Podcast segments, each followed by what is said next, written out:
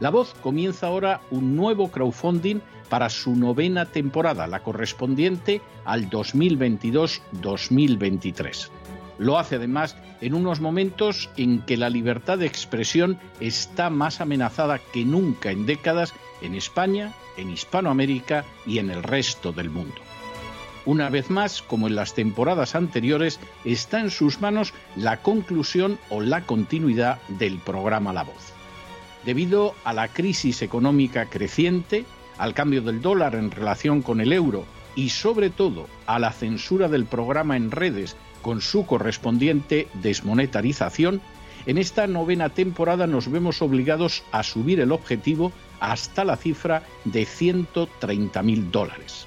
Con el crowdfunding se mantiene la emisión en directo, en abierto y de forma gratuita del programa a través de YouTube, iBox, SoundCloud, Spotify, Apple Podcasts, Google Podcasts, Tunnel y Stitcher. Además, por supuesto, de encesarvidal.tv. De hecho, es este crowdfunding el que permitirá poder seguir emitiendo en cesarvidal.tv, ya que sin la continuidad de la voz no puede haber continuidad de contenidos en ese canal televisivo. Si la voz, tras la conclusión de esta temporada, no pudiera regresar en el mes de octubre, quizá no sucedería algo tan grave. Una vez más, habría quedado de manifiesto, como tantas veces a lo largo de la historia de las naciones hispanas, que para muchos es preferible quejarse, protestar o amargarse a enfrentarse de manera práctica con un problema concreto. No pasaría nada. La voz simplemente dejaría de emitirse por la sencilla razón de que no hay suficientes personas dispuestas a asumir el apoyo de su causa, que es la de la libertad y de la verdad, la de la información independiente y la opinión rigurosa, la de la lucha contra las tiranías y contra aquellos proyectos que pretenden convertir en esclavos a los seres humanos. Si piensan que merece la pena seguir escuchando día a día la voz, son ustedes bienvenidos a la hora de contribuir al nuevo crowdfunding que permitirá que puedan escuchar este programa radiofónico una temporada más. Muchas, muchas, muchas gracias por todo. God bless you. Que Dios los bendiga.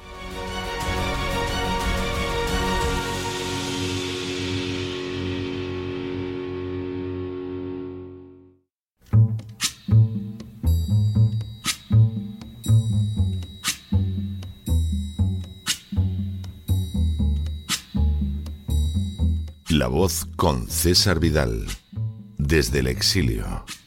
When the night has come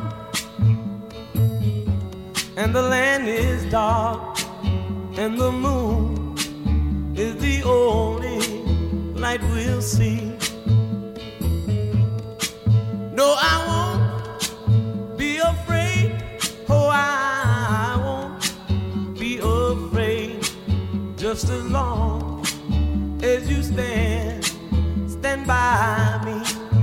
muy buenos días, muy buenas tardes, muy buenas noches y muy bienvenidos a esta nueva singladura de la voz. Soy César Vidal. Hoy es el lunes 20 de junio de 2022 y me dirijo a los hispanoparlantes situados a uno y otro lado del Atlántico y como siempre lo hago desde el exilio.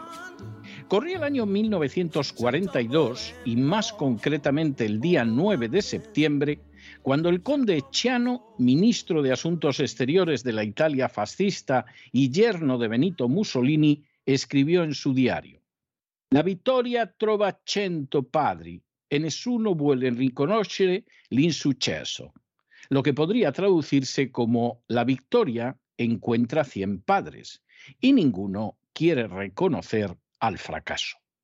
Apenas unos días antes, las tropas italianas habían sido derrotadas en la batalla de Halfa, en el norte de África, y por supuesto nadie quería asumir responsabilidades por el fracaso militar, aunque de haber concluido el combate con una victoria, sin duda hubieran aparecido 100 personas atribuyéndose el éxito. La afirmación de Chano ciertamente encerraba una gran verdad.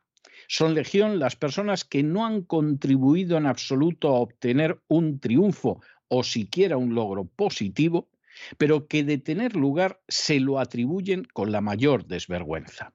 Por el contrario, cuando queda de manifiesto el fracaso, corren a esconderse hasta debajo de las piedras para eludir su innegable responsabilidad.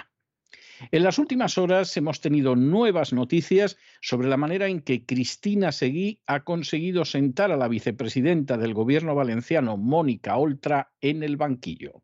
Sin ánimo de ser exhaustivos, los hechos son los siguientes. Primero, la justicia ha imputado a la vicepresidenta de la Comunidad Valenciana y consejera de Políticas Inclusivas, Mónica Oltra, por el presunto encubrimiento de abusos sexuales perpetrados por su antiguo marido en la persona de una menor tutelada.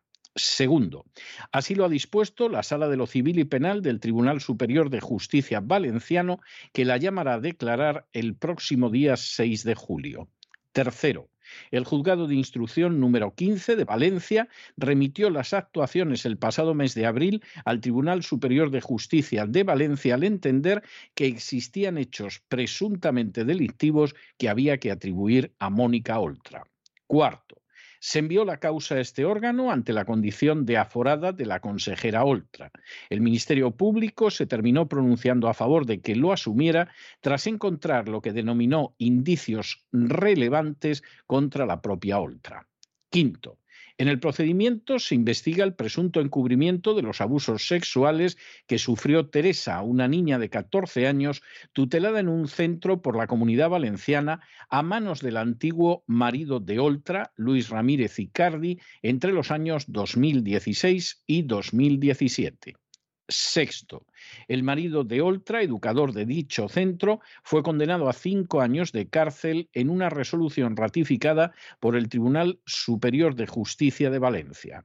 Séptimo, tras esta condena, la menor denunció la situación en la que se había encontrado durante la tramitación de la causa y desde el juzgado se abrió una nueva investigación judicial contra seis funcionarios, la directora y una psicóloga del Centro de Acogida de Menores donde se produjeron los hechos. Posteriormente se imputó a cinco personas más, una directora general, una subdirectora general, un secretario territorial, una jefa de servicio y una técnica. En total, 13 personas. Octavo. Presuntamente, Mónica Oltra habría utilizado el poder de que dispone en el gobierno valenciano para intentar tapar las acciones de su marido protegiéndolo de la acción de la justicia. En esa tarea habría contado con la ayuda de distintos miembros del aparato de la Generalidad de Valencia. Noveno. La sala asume la causa en su totalidad, incluyendo a los 13 investigados restantes, entre los que figuran importantes cargos de la consejería que dirige Oltra y trabajadores del centro de menores donde ocurrieron los hechos, al considerar que existe en estos momentos en todos ellos lo que denomina una conexidad inexcindible. Décimo. La investigación del asunto Oltra, que finalmente ha derivado en su citación judicial, se debe a la labor absolutamente en solitario de la periodista Cristina Seguí. Un décimo.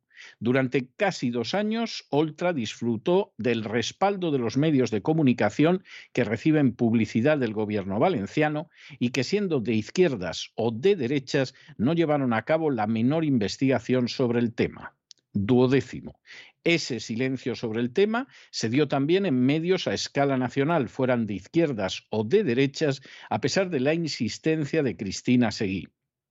Así, no movieron un dedo ni la cadena COPE de la Conferencia Episcopal, ni las provincias, ni Levante, cuya directora, por cierto, es la antigua jefe de gabinete de Puig y tiene 177.000 euros en acciones en un grupo editorial rescatado por el gobierno valenciano con más de un millón y cuarto de euros. Décimo tercero. A ese silencio de medios de derechas y de izquierdas, de políticos de izquierdas y de derechas, se sumó un enorme coste personal para Cristina Seguí, que ha incluido, por ejemplo, que la editorial La Esfera de los Libros de Unidad Editorial decidiera una semana antes de salir a la venta La Mafia Feminista no publicarlo porque aparecía mencionado este tema en alguna de sus páginas. Décimo cuarto. El coste pagado por Cristina Seguí incluyó también expulsiones de ruedas de prensa de Oltra, utilizando para ello a policías de la unidad adscrita de Valencia.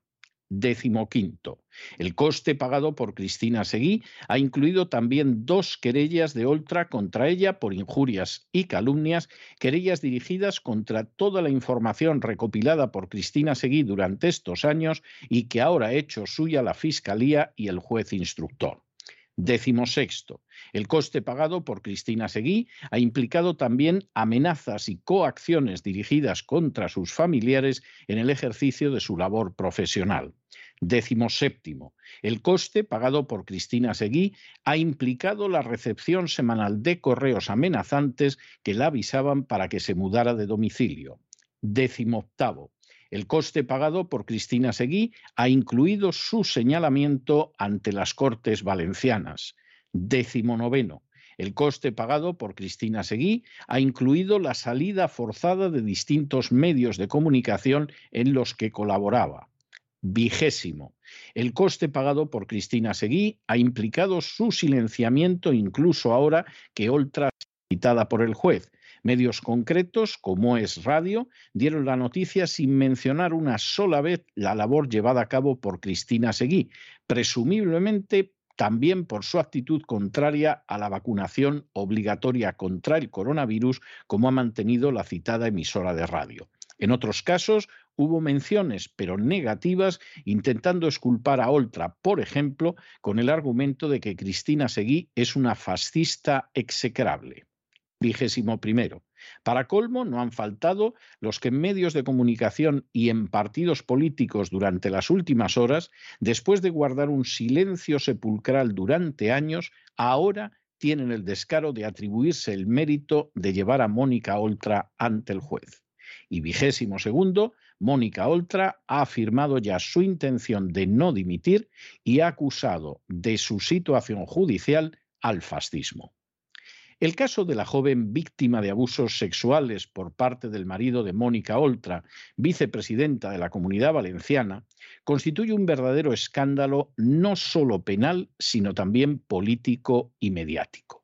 Cuando la joven víctima de los abusos sexuales intentó denunciarlos, no solo no encontró ningún apoyo en Mónica Oltra, conocidísima feminista, sino que sobre la muchacha se desencadenó un terrible torrente de presiones, primero para evitar que exigiera justicia y después para que no fueran tenidas en cuenta sus alegaciones. Todos y cada uno de estos hechos fueron sacados a la luz por Cristina Seguí, pero la reacción de políticos y medios de izquierdas y de derechas fue silenciar todo y proteger de manera cerrada a Mónica Oltra. Ese manto de silencio sirvió además para que sobre Cristina Seguí cayeran las más diversas represalias que han afectado gravemente a su trabajo y a su vida privada. Todo valía para acabar y sacar de la circulación a quien tenía el enorme atrevimiento y la inmensa valentía de contar la verdad y exigir justicia. El hecho de que finalmente la Administración de Justicia haya percibido la relación entre Mónica Oltra y la acción ilegal de funcionarios que intentaron privar de justicia a una niña objeto de abusos sexuales impide a día de hoy seguir guardando silencio.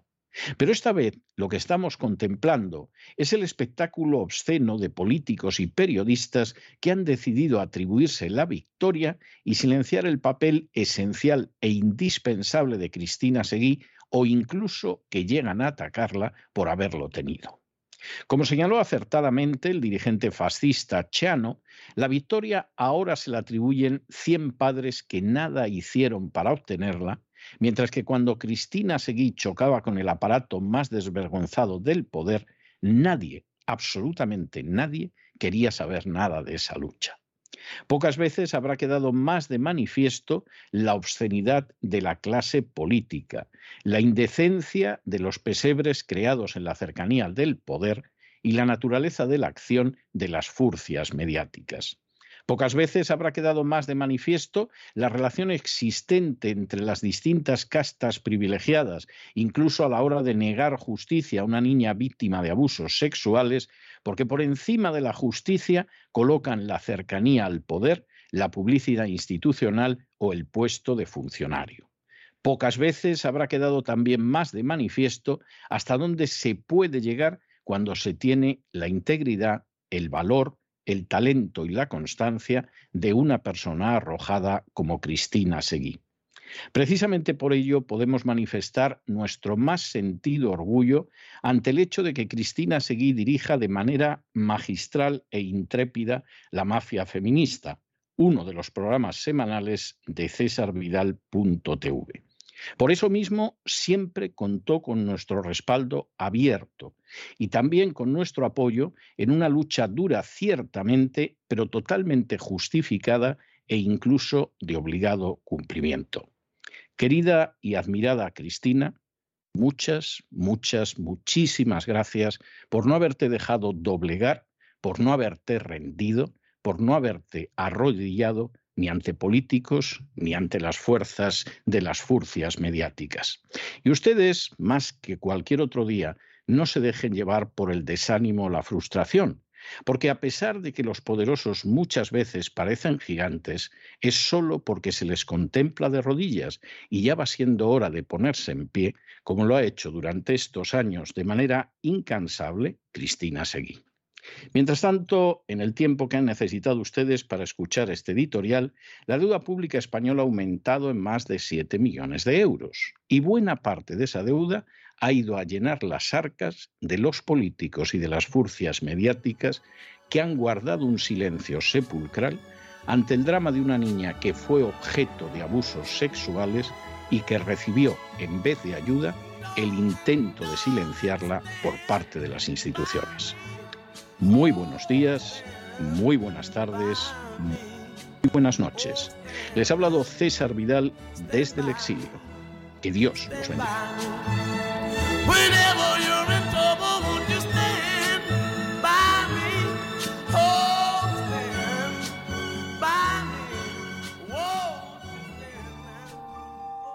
Esta sección está patrocinada por crowdfunding con el siguiente mensaje. Nuestro Señor Jesucristo, el único Dios verdadero, es misericordioso y nuestro Salvador.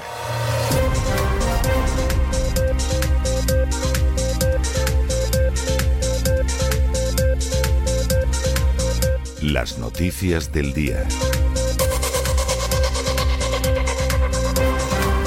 Estamos de regreso y estamos de regreso después de ese editorial que hemos dedicado a Cristina Seguí, con una cita que la mayoría de la gente relaciona con el presidente Kennedy. No es una cita del presidente Kennedy. El presidente Kennedy eh, se limitó a repetir la cita sin decir a quién se la debía, porque claro, citar, aunque aquello fuera muy exacto, al ministro de Asuntos Exteriores de la Italia fascista, pues tampoco quedaba elegante, pero la cita es cierta. La victoria tiene 100 padres y sin embargo no hay quien reconozca cuando el niño es la derrota, no hay quien lo reconozca. Y esto lo decía él, pues apenas unos días después de que les hubieran dado un palizón los británicos a los italianos en el norte de África de no pequeñas dimensiones. Y claro, nadie se quería hacer responsable. Si hubiera sido al revés, que Italia se hubiera impuesto sobre Gran Bretaña, pues entonces la cosa habría sido diferente, pero no fue realmente al revés, ni mucho menos. Bueno, pues esto es lo que ha pasado al final con esa lucha que ha llevado en solitario, con una tremenda gallardía, con un eh, realmente un coraje imbatible Cristina Seguí, que se ha pasado prácticamente dos años a pecho descubierto y ella sola para exigir que se hiciera justicia a una niña que había sido abusada sexualmente. Y que cuando fue víctima de abusos sexuales, en vez de recibir la ayuda de esas instituciones que tantísimo dinero les cuestan a los españoles, pues resulta que intentaron invalidar el testimonio de la niña. ¿Por qué? Hombre, porque el abusador era el marido de la consejera Oltra. Y claro, eso sí, mucho Me Too, mucho eh, hermana, yo sí te creo, muchas de estas historias, pero claro, si resulta que la niña, quien ha abusado de ella, es mi tronco, yo a mi tronco lo defiendo.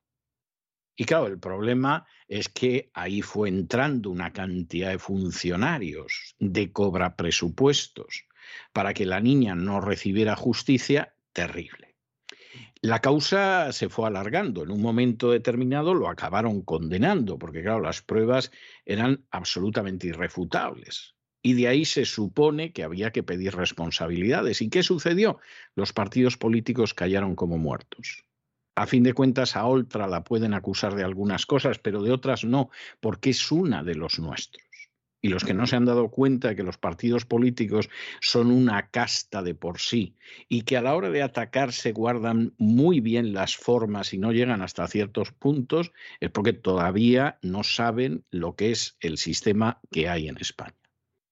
Y las castas privilegiadas entre sí amagan, se dan alguna patadita en la espinilla, algún pellizco de monja, piden alguna cabeza para que dimita, nunca para que vaya a la cárcel, pero evidentemente entre sí se protege. Los, partidos se comportaron como era de esperar que se iban a comportar.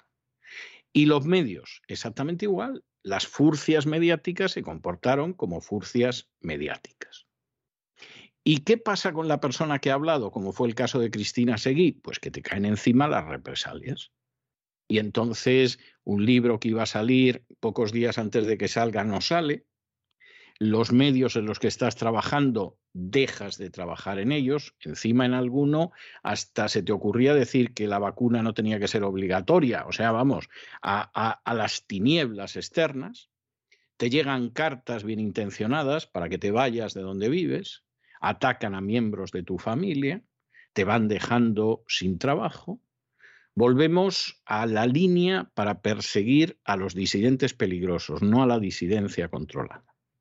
Hay dos pasos más. ¿eh? O sea, después de que no te has dejado comprar y no quieres saber nada de eso, después de que efectivamente te impiden que trabajen en la medida de lo posible, Después de eso hay otros dos pasos más si lo consideran pertinente.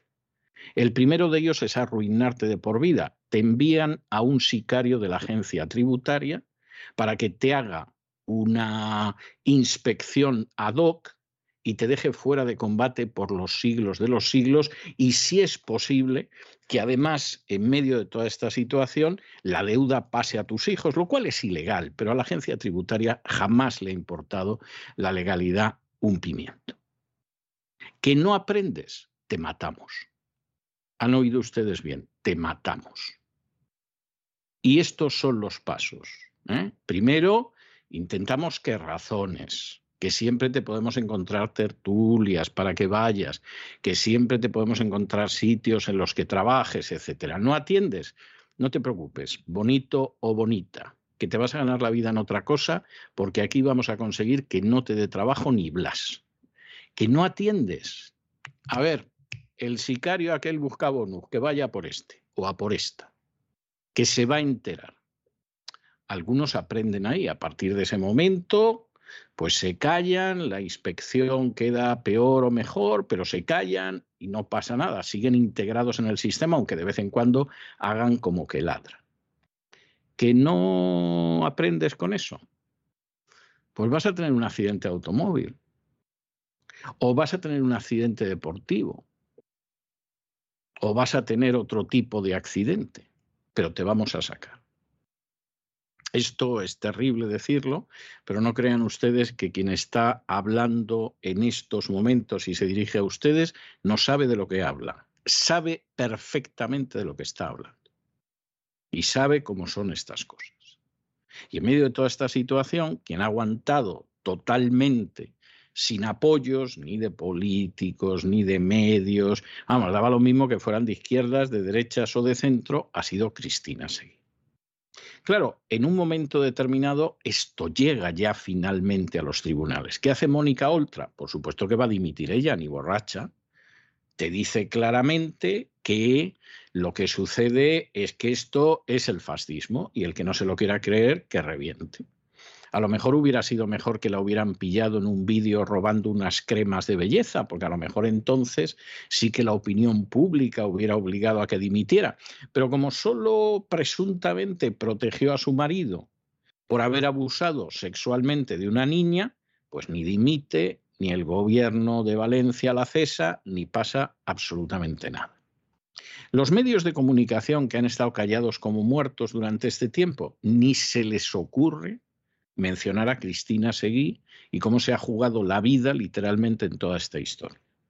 Y si en algún momento, porque claro, ya no queda más remedio que hablar de esto, aparece en algún medio de comunicación, pues hay alguna furcia mediática que la califica de fascista o de cosas de este tipo, para decir que finalmente aquí lo que hay es la acción del fascismo. No es que Mónica Oltra, en contra de los principios feministas que dice defender a capa y espada, sobre todo a Cheque, a Cheque y a Espada, haya decidido utilizar el poder que tiene dentro del gobierno valenciano para que el brazo de la ley no cayera sobre su marido que había abusado sexualmente de una niña. No, no, no, es el fascismo. Esto lo ha hecho el fascismo.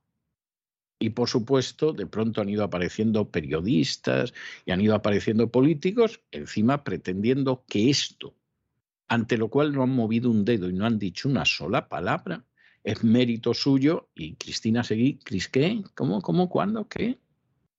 Pues esta es la realidad. Luego no les sorprenda a ustedes nada de lo que acontece. Por ejemplo, la primera noticia con la que empezamos hoy, que es obligada y que son las elecciones andaluzas. Elecciones andaluzas que a algunos les han salido mejor de lo que esperaban, y a otros sustancialmente peor, pero aquí, en fin, todo el mundo está intentando decir que no ha sido tan malo. Vamos a ver, aquí hay varios aspectos que son muy importantes. Primero, la participación no es que haya sido una locura, pero aquí no se puede hablar de que ha habido una abstención salvaje, ha sido un 59%. De acuerdo, no es gran cosa.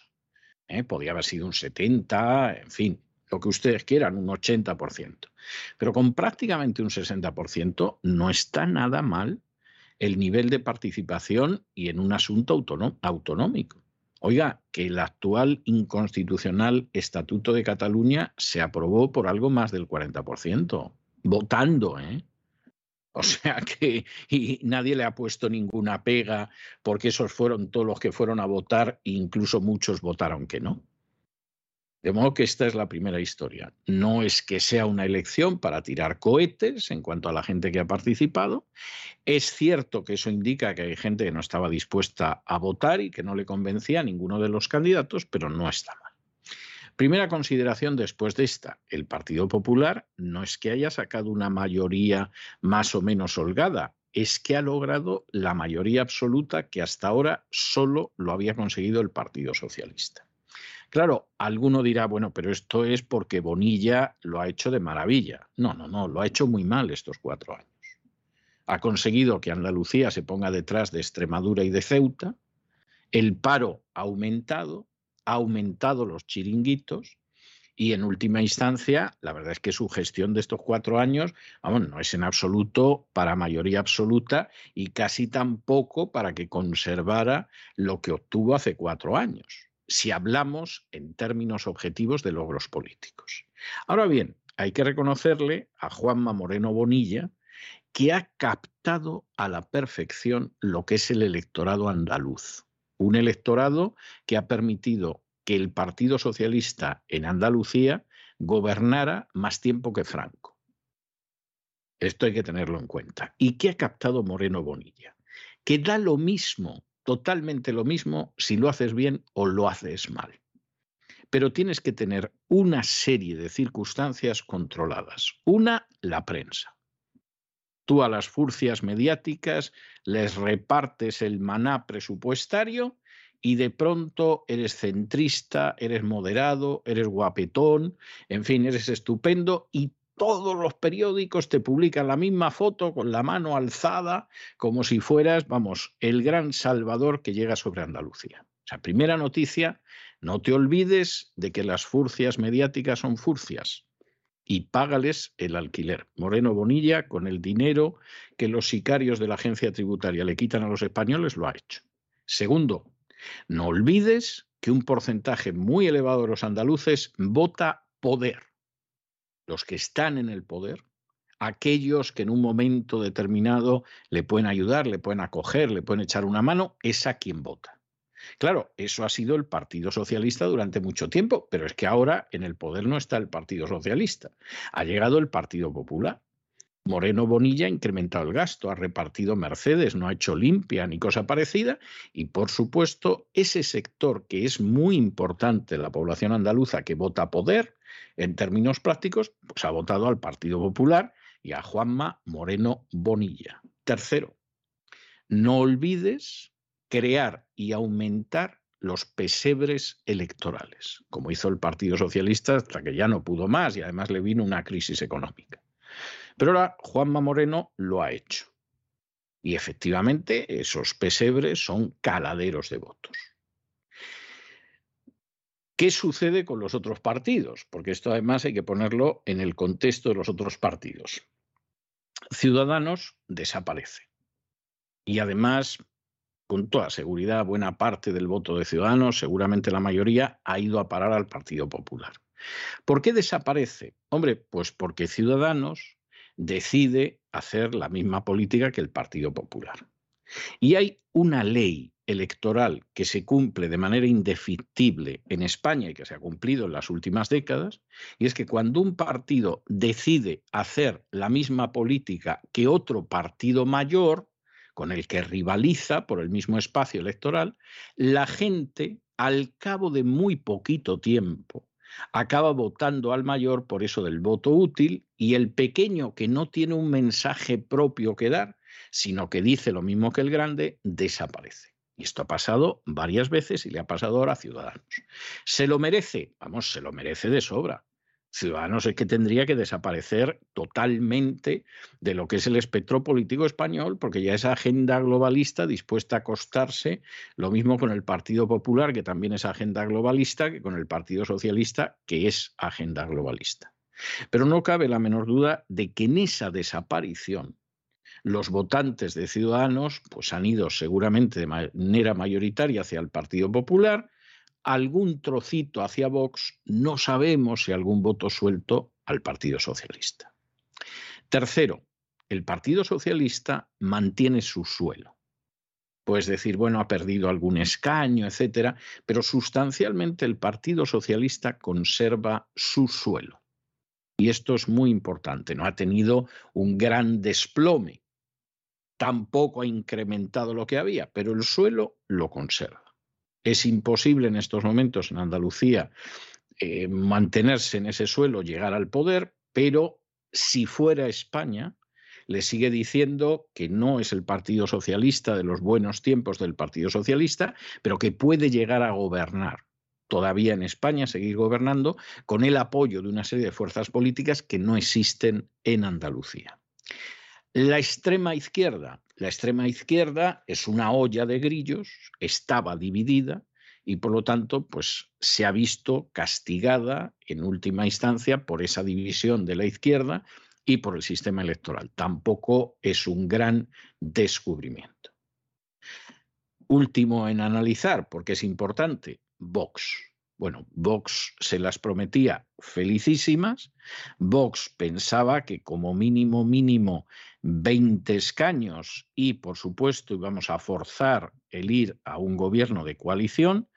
Y Vox no solamente no ha llegado a esos 20 escaños ni cosa parecida, y además ha quedado detrás del Partido Socialista, muy detrás del Partido Socialista, sino que en realidad, pues hombre, aunque uno lo intente disfrazar y diga, pues hemos ganado algún escaño, hemos subido algunos votos, Vox ha sido un partido, si pensamos en los objetivos que perseguía, más que derrotado en las elecciones andaluzas. ¿Por qué? ¿Por qué? Pues las razones son fáciles de ver. Primero, como ha pasado con Ciudadanos, porque Vox ha decidido que en lugar de mantener el mordiente que tiene que tener hacia el Partido Popular para efectivamente ir creciendo electoralmente y presentar una alternativa electoral, ha decidido que era más importante entrar en una coalición de gobierno con el Partido Popular y que no había que marcar distancias con el Partido Popular. Claro, la coalición de gobierno no se ha visto, ¿eh? han quedado totalmente fuera. Eso ha sido un fracaso. El Partido Popular no los necesita absolutamente para nada. Pero han perdido el voto de aquellos que dicen, oiga, si usted va a hacer lo mismo que el Partido Popular, para eso voto al Partido Popular. Lo cual tiene mucha lógica. Claro, luego aparece esa circular que envió Ortega Smith de no ataquéis al Partido Popular, porque vamos a ver si entramos en una coalición con él, etcétera, etcétera, etcétera. Ortega Smith no es muy inteligente, ¿eh? tiene buena planta, es altote, Ocasionalmente recuerda las Navas de Tolosa con la misma oportunidad que si yo aquí recuerdo pues eh, la casera La Pitusa, pero en cualquiera de los casos, bueno, como tiene así planta y, tal, pues mueve a determinado tipo de lector, pero en términos políticos es limitadito, ¿eh? por no decir borderline. Y de pronto, dentro de esa ausencia de hay que salir a ganar, la idea es no critiquéis a los del PP, mantener las cosas de tal manera que no se enfaden con nosotros, porque tenemos que ir a un gobierno de coalición. Muy mal hecho. Vox, si quiere algo, tiene que ir a ganar. A lo mejor no gana, pero tiene que ir a ganar. Y si empieza a limitar sus objetivos a entrar en un gobierno de coalición, y si para entrar en un gobierno de coalición se pone punto en boca, no sirve de nada y va a acabar desapareciendo como UPyD o como Ciudadanos. Lo cual sería muy triste, pero no es imposible, es muy posible. Es muy posible. Alguno incluso pensará que encomendándose a la Virgen se va a evitar ese desastre. Bueno, pues ya saldrá de su profundo error. Porque esta es la situación que hay. Y el error ahí ha sido tremendo en Andalucía. Pero es que luego además Vox tiene un electorado que no es el de la agenda globalista. Y Vox ha ido cometiendo error tras error en los últimos tiempos.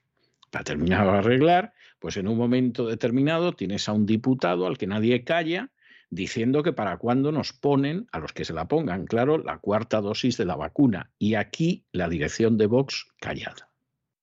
Y de pronto el colmo traes un liberticida corrupto como Zelensky al Parlamento español, se dedica a dar coces a las empresas españolas y en vez de levantarte porque que vaya a dar coces a su pastelera madre, resulta que lo aplaudes, todo el mundo en pie, y te pones a hacer una política que no es la política de intereses de España, sino la política de sometimiento lacayuno a la OTAN, en este caso, pues como hace también el Partido Popular y como hace el Partido Socialista.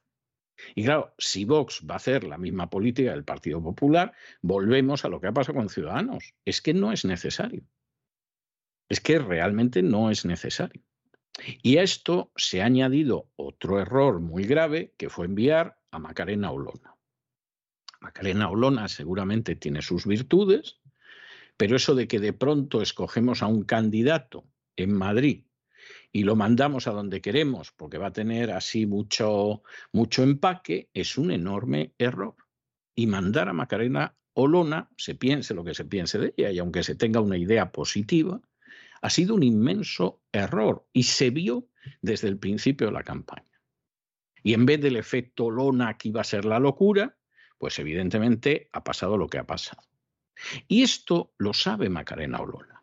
Si se molestan ustedes en ver eh, las imágenes de hace unas horas de Santiago Abascal con Ortega Smith pasando por detrás y comentando que había sido un triunfo lo de Andalucía, que en fin, desde luego eso es una lectura muy optimista de lo que ha pasado, porque ha sido una derrota y ha sido un fracaso, y se quedan fuera de tocar poder durante los próximos cuatro años, o sea que si eso es un triunfo, con poco se conforman. La cara que tenía Macarena Olona era verdaderamente un poema. Estaba escuchando a Santiago Abascal y se ve que estaba diciendo, Santi, que no, Santi, que nos hemos equivocado, Santi, que no pises demasiado el acelerador, que va a ser peor. Y ese es otro de los problemas de Vox. Que en un momento determinado la política nacional es comprensible que la quieras dirigir desde la Dirección Nacional en Madrid de política internacional sería bueno que se buscaran algún asesor, porque que no dan una en los últimos tiempos. Yo no sé si es que alguno de los asesores se entretiene con bebidas de elevado octanaje, no sé si es que están también en la línea de hay que gobernar en coalición con el Partido Popular, porque nosotros no vamos a ganar nunca, no lo sé, pero lo están haciendo rematadamente mal y en contra de los intereses de España, como otros, por otro lado. Pero en términos de política local, de gobierno de una comunidad autónoma, no se puede jugar de esa manera.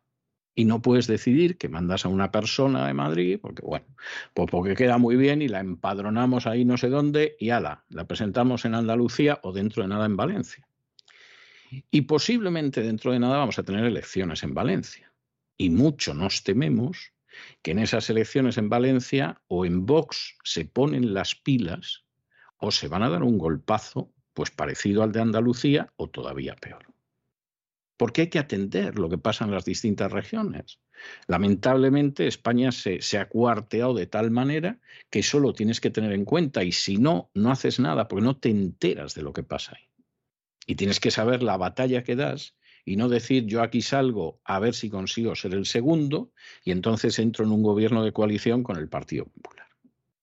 Porque esto es, como decía un profesor mío de filosofía del bachillerato, es como el niño que va buscando sacar el 5. Y como va buscando sacar el 5, al final acaba sacando un 4 un 3 y suspende tienes que ir a sacar por lo menos un 7 y un 8, que si te va mal a lo mejor te quedarás en el 5 y has aprobado. Y esta es la tristísima historia. Vox iba a ver si sacaba un 5 y gobernaba en coalición. Bueno, pues con seguridad miles de personas que los hubieran votado hace un año han decidido ahora que no se fían de ellos y seguramente buena parte de ese 40% de abstención hay mucha gente que en otras circunstancias hubiera votado a Vox y Vox verá lo que hace. Verá lo que hace porque de momento el panorama no pinta bien y aquí hay malformaciones que hay que corregir. Entre otras cosas, eso de creerse que hay que ir en la gran coalición de la derecha, etcétera, etcétera. eso le viene muy bien a gente que está loca por recibir publicidad institucional y que necesita que haya una gran coalición de derechas. Pero eso no quiere decir que sea ni lo bueno para España, ni lo bueno para Vox, ni lo bueno para los votantes y afiliados de Vox. Eso hay que tenerlo en cuenta. Una última consideración antes de entrar en otro tipo de consideraciones. Esto no es trasplantable al territorio nacional y esto es muy importante. Es decir, el Partido Popular va a decir, bueno, como hemos ganado con mayoría absoluta en Andalucía, con el Bonilla, pues el Feijó vamos a ganar con mayoría absoluta también, etcétera. Eh, los de Vox hasta podrían pensar, bueno, pues vamos a quedar mejor que como estamos en el Parlamento, a lo mejor le falla algo al Partido Popular y ahí sí entramos en coalición, lo que quieran. Esto no es trasladable. Entre otras razones, porque hay varias regiones españolas importantes donde hay un voto nacionalista de esa región. Y esa gente va a apoyar al Partido Socialista. Y con los resultados de ayer de Andalucía, y con una participación mayor que la de Andalucía, que sería lo suyo, en unas elecciones nacionales, Pedro Sánchez todavía puede ganar. Y puede ganar no por el Partido Socialista en sí, sino porque efectivamente hay una serie de fuerzas que lo van a seguir apoyando porque es se fían más de él que del Partido Popular, incluso aunque al frente del Partido Popular esté un sumiso globalista como es Feijo. Bueno, pues ahí habrá que ver a qué juegan. Ciudadanos a desaparecer, evidentemente, y a ver hacia dónde va. Y Vox, si no quiere acabar desapareciendo como el CDS, como UPyD, como Ciudadanos, evidentemente hay una serie de aspectos en los que iba bien, en los que iba bien, y que tiene que corregir ahora. Porque si no los corrige en una o dos elecciones nacionales, se va a encontrar precisamente donde ahora mismo está Ciudadanos, lo cual sería muy triste, sería realmente una desgracia. Y esa es una reconsideración que tiene que hacer la gente que ahora mismo dirige el partido. Que de pronto da la sensación de que el partido vuela más alto de, de lo que pueden volar las alas de los que forman la directiva, pero esto es otra cuestión aparte. En fin, examinamos estas y otras noticias que los afectan con la ayuda absolutamente indispensable de María Jesús Alfaya. María Jesús, muy buenas noches. Muy buenas noches, César. Muy buenas noches a todos los oyentes de La Voz. El Partido Popular ha arrasado en Andalucía. Juanma Moreno consigue la primera mayoría absoluta para el Partido Popular en la comunidad autónoma y la segunda victoria en la historia de la comunidad para el Partido Popular ha obtenido 58 escaños, más de 1,5 millones de votos y ha vencido en todas las provincias. El Partido Popular obtiene más del doble de escaños y de apoyo en las urnas en relación con las autonómicas del año 2018, cuando logró 26 diputados y el 20,8% de los votos. Y como os decimos, ahora 58 escaños. El Partido Socialista, sin embargo, ha logrado su peor resultado su peor resultado de la historia, con 30 escaños y Ciudadanos se queda fuera del Parlamento. Es justo lo que quería el Partido Popular, tener mayoría suficiente para no tener que depender de Vox. Y Vox repite como tercera fuerza política y es el único partido junto con el Partido Popular que crece en votos y escaños en relación al año 2018. Vox alcanza los 14 diputados, dos más que en la actualidad por Almería y Granada. La formación de Santiago Abascal ha subido cerca de 100.000 votos, lo que le ha dejado lejos de la esperada y ansiada coalición que quería hacer con el Partido Popular. Bueno, vamos a otra noticia que es verdaderamente inquietante y es que se publica un estudio sobre el número de abusos perpetrados sobre menores de edad, sobre niños, dentro de la Iglesia Católica. El Papa Francisco, una de las cosas que dijo, aparte de que iba a poner orden en la banca vaticana, que no lo ha hecho, ha sido que esto de los abusos sexuales con niños perpetrados por miembros del clero, obviamente, es algo que iba a desaparecer. ¿eh? Bueno, pues no ha sido así. Resulta que es todo lo contrario. Desde el año 2018, según muestra un reciente estudio, el número de abusos a menores en el seno de la Iglesia Católica y por parte de clérigos se ha disparado un 28%. Si se hubiera disparado un 2%, sería malo, pero bueno, dirías, bueno, ha crecido, no excesivamente, quizá esto indica que en algún momento puede receder un 28%. ¿Quiénes son las víctimas de estos abusos? Pues en más de un 85% varones. Es decir, aquí estamos viendo abusos que son abusos de carácter homosexual, lo cual es muy significativo. Y de nuevo, pues hay que preguntarse qué gente está ejerciendo un ministerio religioso dentro de la Iglesia Católica y sobre todo qué se está haciendo con esta gente, porque da la sensación de que en vez de apartarlos del ministerio, lo que está sucediendo es que es gente a la que se protege, a la que se guarda y en ocasiones hasta la ascienden dentro de la jerarquía eclesial. Esto es algo lamentabilísimo. Con esto, como con el caso de la pobre niña eh, de la que abusó sexualmente el marido de Mónica Oltra, seguramente la COPE no va a decir nada. Y seguramente no ha dicho nada de lo de Oltra por esto mismo. Porque claro, en un momento determinado, tú dices el marido de una señora que es la número dos de un gobierno regional abusado de una niña, y lo dices en ciertos medios, y como esos medios están desprestigiados totalmente, por lo menos en ese tema, ¿eh? a la hora de radiar partidos de fútbol, eh, seguramente disfrutan de un merecido prestigio, pero a la hora de abordar otros temas, pues evidentemente no, pues ni se toca, ni se aborda, ni se cuenta, porque alguien va a decir, oiga, que aquí abusaron de una niña, ¿eh? ustedes tienen millares de casos de abusados, ¿eh? la mayoría además son niños, ¿eh? ¿por qué no se callan? Y se callan, se callan, han entendido perfectamente lo que tienen que hacer. Resulta espeluznante conocer el número de abusos continuados cometidos por miembros de la Iglesia Católica durante las últimas décadas. Resulta muy gratificante, a la vez que decepcionante, porque da muestra de una cruda realidad, que sea un medio de comunicación el que se convierta en el contrapoder, que realmente es lo que tienen que ser los medios de comunicación. y que no sea un lacayo más de estos poderes. Es el caso de un trabajo de investigación del diario El País, que ha conseguido revelar cifras que encogen el corazón por el sufrimiento que han ocasionado a tantos y tantos niños.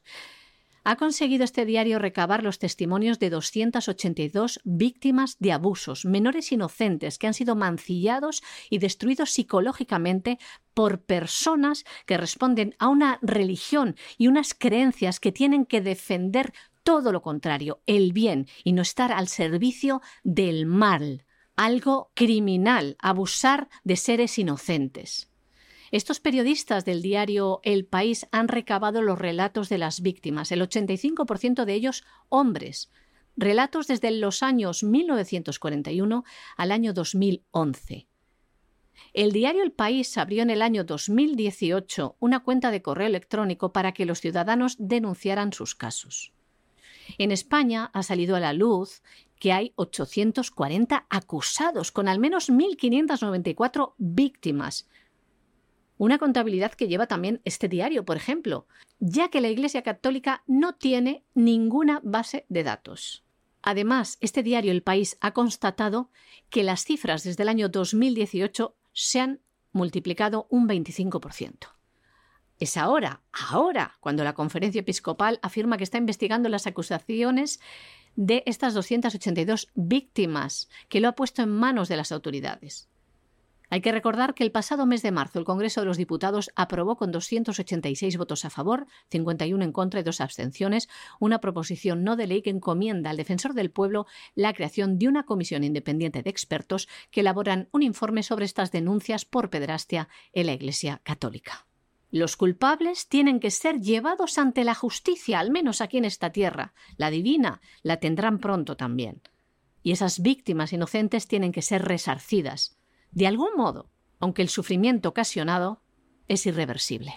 Y nos vamos a Hispanoamérica y, por supuesto, la noticia del día es que Gustavo Petro ha ganado las elecciones en Colombia. Es muy interesante el resultado, porque la verdad es que con los resultados de la primera vuelta, en la que Petro se quedó a bastante distancia del triunfo, teóricamente, teóricamente se hubiera podido producir una agrupación del voto de la derecha, mm, globalista en general, pero, pero un voto de la derecha agrupado, y haber votado al candidato que se enfrentaba con Petro y que Petro hubiera quedado fuera. Teóricamente era así.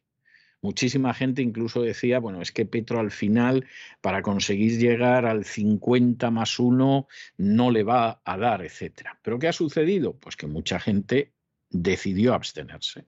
No le convencía en absoluto Rodolfo Hernández, cosa que, en fin, tampoco nos vamos a engañar, es que muy convincente no es, aunque haya sacado más del 47% de los votos, y al final, pues Petro ha sacado un 50 con 44 que le permite ganar, bueno, si ustedes quieren, por muy poca diferencia, una diferencia de un poquito más de tres puntos y 700.000 votos, pero bueno, Aznar ganó la primera vez a Felipe González por una diferencia de menos de la mitad que la diferencia que tiene Petro sobre Hernández. ¿Cómo lo va a hacer Petro? Pues vamos a ver, eh, sinceramente, no esperen ustedes mucho bueno de la presidencia de Petro, porque va a tener de vicepresidenta a Francia Márquez, que es una señora que forma parte de eso que Cristina Seguí llama la mafia feminista y que va a meter ideología de género en vena a los colombianos y cuando haya alguien que critique a la señora Márquez, encima lo van a acusar de racista porque ella es bastante oscura de piel. O sea, las perspectivas en Colombia no son buenas pero no porque necesariamente el candidato sea de izquierdas, que por cierto el desastre que viene sufriendo Colombia a lo largo de dos siglos no ha sido nunca porque hubiera en el poder un partido de izquierdas. Es decir, cuando de pronto han salido sacerdotes católicos diciendo que había que votar a Petro, porque a fin de cuentas eh, la izquierda no es quien ha hecho daño a Colombia, era una media verdad, porque evidentemente las FARC, que han hecho muchísimo daño a Colombia y que son un grupo narcoterrorista, han hecho mucho daño. Pero sí es verdad y esa es la parte de la media verdad, que la izquierda nunca ha gobernado en Colombia.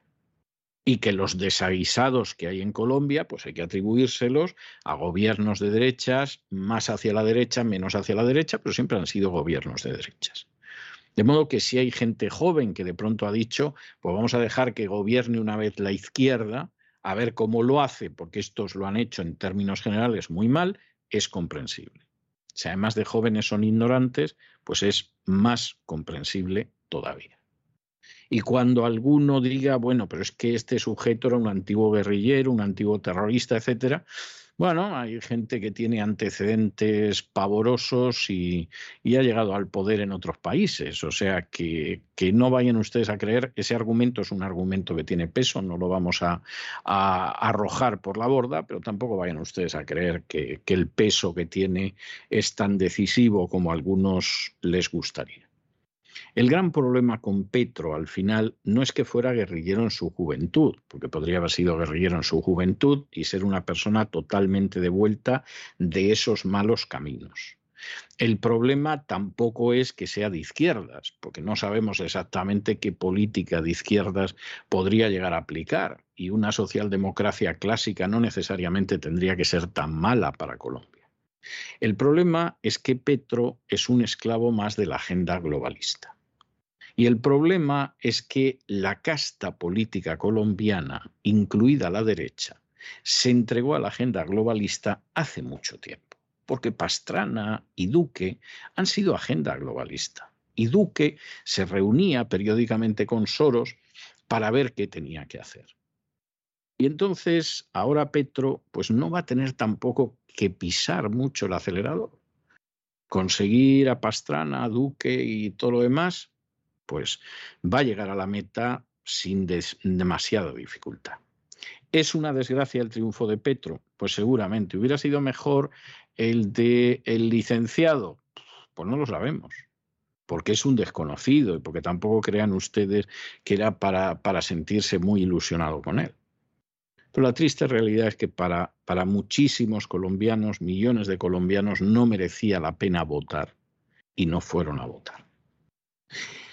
Y esta es una situación que lamentablemente se puede producir en otros sitios porque no nos vamos a engañar. O sea, al fin y a la postre, si la gente que hay es gente que no te convence, no es ningún disparate decir prefiero quedarme en mi casa votar a alguien en quien no creo porque los de enfrente me dicen que es muy malo y muy amenazador. Este es un fenómeno que se puede seguir produciendo y que puede al final acabar dando frutos muy amargos. Con más de 11 millones de votos, Gustavo Petro ha resultado ganador de la segunda vuelta de las elecciones de Colombia, que tuvieron lugar ayer domingo. Es la primera vez que la izquierda accede a la presidencia de Colombia. El candidato de pacto histórico, exguerrillero y exalcalde de Bogotá, ocupará la Casa de Nariño a partir del próximo 7 de agosto y tendrá como vicepresidenta a Francia Márquez. Tras conocer su victoria, Gustavo Petro escribía esto en su cuenta de Twitter. Hoy es día de fiesta para el pueblo, que festeje la primera victoria popular, que tantos sufrimientos se amortiguen en la alegría que hoy inunda el corazón de la patria. Esta victoria para Dios y para el pueblo y su historia, hoy es el día de las calles y las plazas. El nuevo presidente de Colombia ha enfatizado que su objetivo principal es la paz, la justicia social y ambiental, y para ello ha propuesto un gran acuerdo nacional.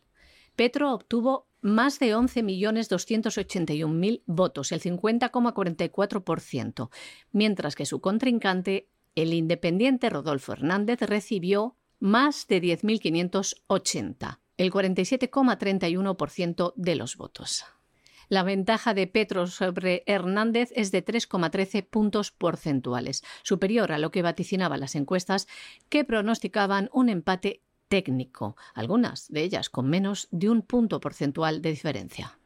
Bueno, y Nicolás Maduro se fue de viaje y la verdad es que se ha ido de viaje y la gira ha sido una gira triunfal. Empezó el 7 de junio, ha sido un viaje no tan largo, pero bien aprovechado. Empezó en Turquía, que es miembro de la OTAN, por si acaso alguien no lo sabe y todo lo demás, sí, sí, con un presidente islamista, pero es miembro de la OTAN y además haciendo frontera con Rusia, lo cual ha significado que ya en los años 60 hubiera líos por lo que desplegaba en la frontera de Turquía con la Unión Soviética Estados Unidos.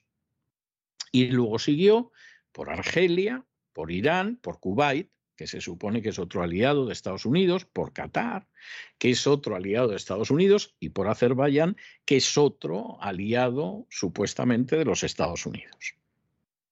Es decir, Maduro se ha ido paseando por una serie de países que, con la excepción de Irán, que Estados Unidos lo tiene en el punto de mira, pues son países que forman parte de los aliados de Estados Unidos. Y se ha vuelto con una serie de contratos comerciales bajo el brazo que lleva a pensar que con esto va a poder pagar con más desahogo a las fuerzas represivas con las que se mantiene el poder en Venezuela. Ojo, porque luego alguno dirá que Maduro, que claro, como lo sostiene Rusia, como lo sostiene China. Vamos a ver si contamos la verdad de Venezuela. Más que nada porque es una verdad muy desagradable y por lo tanto, a menos que se diga la verdad, difícilmente es imposible que se pueda corregir. El primer socio comercial de Venezuela, y no ha dejado de serlo en todas las últimas décadas, es Estados Unidos. O sea, si Maduro puede pagar a su ejército y a sus fuerzas represoras, en primer lugar se lo tiene que agradecer a los Estados Unidos. Y luego hay una serie de países democracias, en su mayoría europeas, aunque algunas americanas como el Canadá, que negocian encantados con Maduro y le permiten pagar a sus fuerzas represivas. También de paso reciben a Guaidó, aunque últimamente poquito. Ya avisamos en su momento que Guaidó iba a ser un fracaso, jugándonosla, porque hubo quien empezó a aullar y a ponerse hecho una fiera, pues ya se ha visto que no nos equivocamos. Pero esa gente es la que sostiene a Maduro en el poder. Y ahora hace una gira y en esa gira, salvo Irán, si ustedes quieren Argelia también, todos son aliados de Estados Unidos.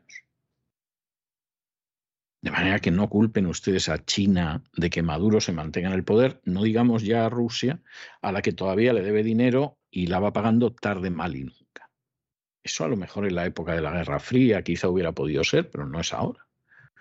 De manera que si a alguien no le gusta la dictadura de Maduro y nosotros lo podemos entender perfectamente. Y piensa que esa dictadura se mantiene con el dinero que le entra de fuera y nosotros lo podemos entender perfectamente esa posición. Vayan ustedes a, mm, protestar ante las multinacionales que mantienen a Maduro en el poder, empezando por la americana Chevron, que incluso en la época de Donald Trump no dejó de comerciar con Venezuela.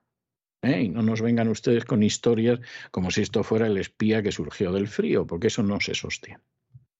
Y seguramente no es casual que después de que Biden hablara con Maduro para llevarse todavía mejor, pues Maduro se haya animado y haya dicho, ah, la voy a visitar estos aliados de los Estados Unidos, meto en medio a Irán para que no se note mucho y a seguir en el poder, pues hasta que el cuerpo aguante. Nicolás Maduro, el dictador venezolano, regresa de su gira internacional con grandes acuerdos debajo del brazo. Este fin de semana declaraba que son grandes acuerdos de inversión en materia petrolera, de gas, de alimentos, de turismo, de transporte aéreo y de ciencia y tecnología. La gira del presidente empezó el pasado 7 de junio en Turquía y siguió por Argelia, Irán, Kuwait, Qatar y Azerbaiyán. Maduro pidió a los jóvenes venezolanos prepararse para viajar a estos países para estudiar ciencia, tecnología e innovación del siglo XXI. Aseguró que ha conseguido cientos de ofertas de cupos para estudiar en Irán, en Azerbaiyán y Turquía para los jóvenes venezolanos. Sobre el inicio de estos acuerdos, explicó que espera las próximas semanas la llegada de empresarios de Turquía, Qatar, Kuwait, Irán, Argelia y Azerbaiyán a Venezuela para firmar acuerdos específicos de inversión.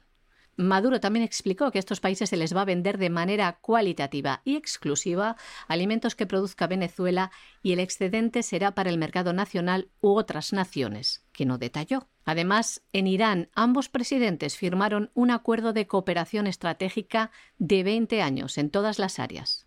Y allí aprovechó Nicolás Maduro para elogiar al ex jefe de la Guardia Revolucionaria, Qasem Soleimani. Lo hacía durante una entrevista televisiva. Recordemos que el general Soleimani, arquitecto de la estrategia iraní en Oriente Medio, murió el 3 de enero del año 2020 en un ataque con drones estadounidenses en Bagdad. Era el responsable de las fuerzas Quds, grupos especiales encargados de las operaciones exteriores de los guardianes de la revolución. Hay que recordar que junto con Rusia, China, Cuba y Turquía, Irán es uno de los principales aliados del régimen de Venezuela. Y nos vamos a internacional y de paso que nos vamos a internacional yo les tengo que recordar dos cosas. Primero, que continuamos con el crowdfunding. Alcanzamos objetivos hace ya varias semanas, pero todavía quedan unos días para colaborar con el crowdfunding, que en estos momentos debe andar del orden del 127% de la meta que nos marcamos, pero todavía pueden ustedes colaborar y les quedan unos días para colaborar con el crowdfunding y ser formar parte de ese grupo que cada año nos vota para que nos quedamos nos quedemos y tengamos otra temporada de La Voz siguiente, en este caso será la novena 2022-2023. Y también recordarles que en cesarvidal.tv, que es para suscriptores, se está emitiendo desde hace unos días el documental Buscar, Encontrar, Contar, toda la verdad sobre Ucrania y Rusia, un documental extraordinario que dura algo más de una hora, donde se van a enterar ustedes de las cosas que en la Unión Europea es prácticamente imposible que se enteren, porque la Unión Europea, las redes sociales, etcétera, están imponiendo un relato oficial y censurando medios para que la gente no se entere de lo que hay. A nosotros esto nos parece muy mal. Nosotros somos partidarios de una absoluta libertad de expresión y de una absoluta libertad de prensa en cualquier parte del mundo. Lo que nos parece muy hipócrita es decir que no hay libertad de prensa en China y luego, sin embargo, cerrar canales y practicar la censura dentro de la Unión Europea. O sea, esto, esto es de una hipocresía vomitiva. Y como somos contrarios a ello y nosotros creemos en el debate, creemos en la verdad y creemos de manera muy especial en la libertad, ustedes tienen en cesarvidal.tv ese documental Buscar, Encontrar, Contar toda la verdad sobre Ucrania y Rusia, aparte de los dos grandísimos documentales sobre Ucrania que en su día filmó Oliver Stone y que todavía tienen ustedes también en cesarvidal.tv.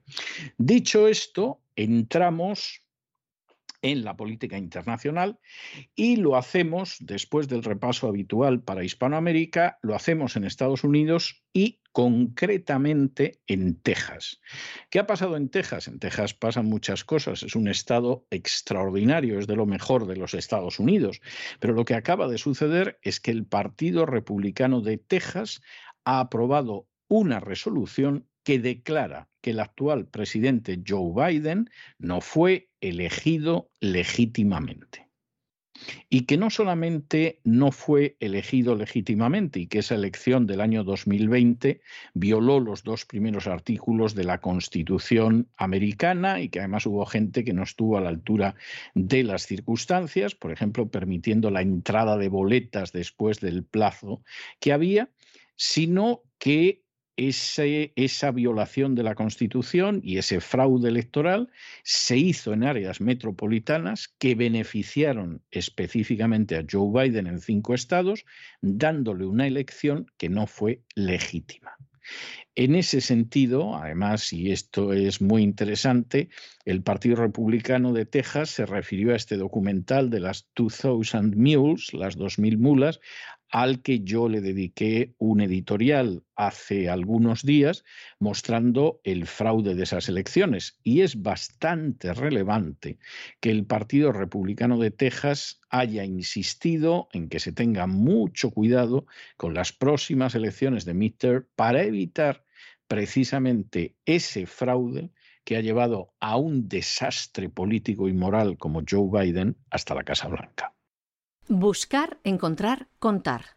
Toda la verdad sobre el conflicto de Ucrania en 67 minutos, del cineasta ruso Alexander Alexanian, disponible entre www.cesarvidal.tv, solo para suscriptores. Vamos con la información internacional. Nos vamos hasta los Estados Unidos, donde los republicanos de Texas han aprobado una resolución que establece que el presidente Joe Biden no fue elegido legítimamente y que el fraude electoral fue claro sobre todo en áreas metropolitanas, algo que evidentemente influyó en los resultados de las elecciones presidenciales del año 2020 que ganó Biden de manera ilegal.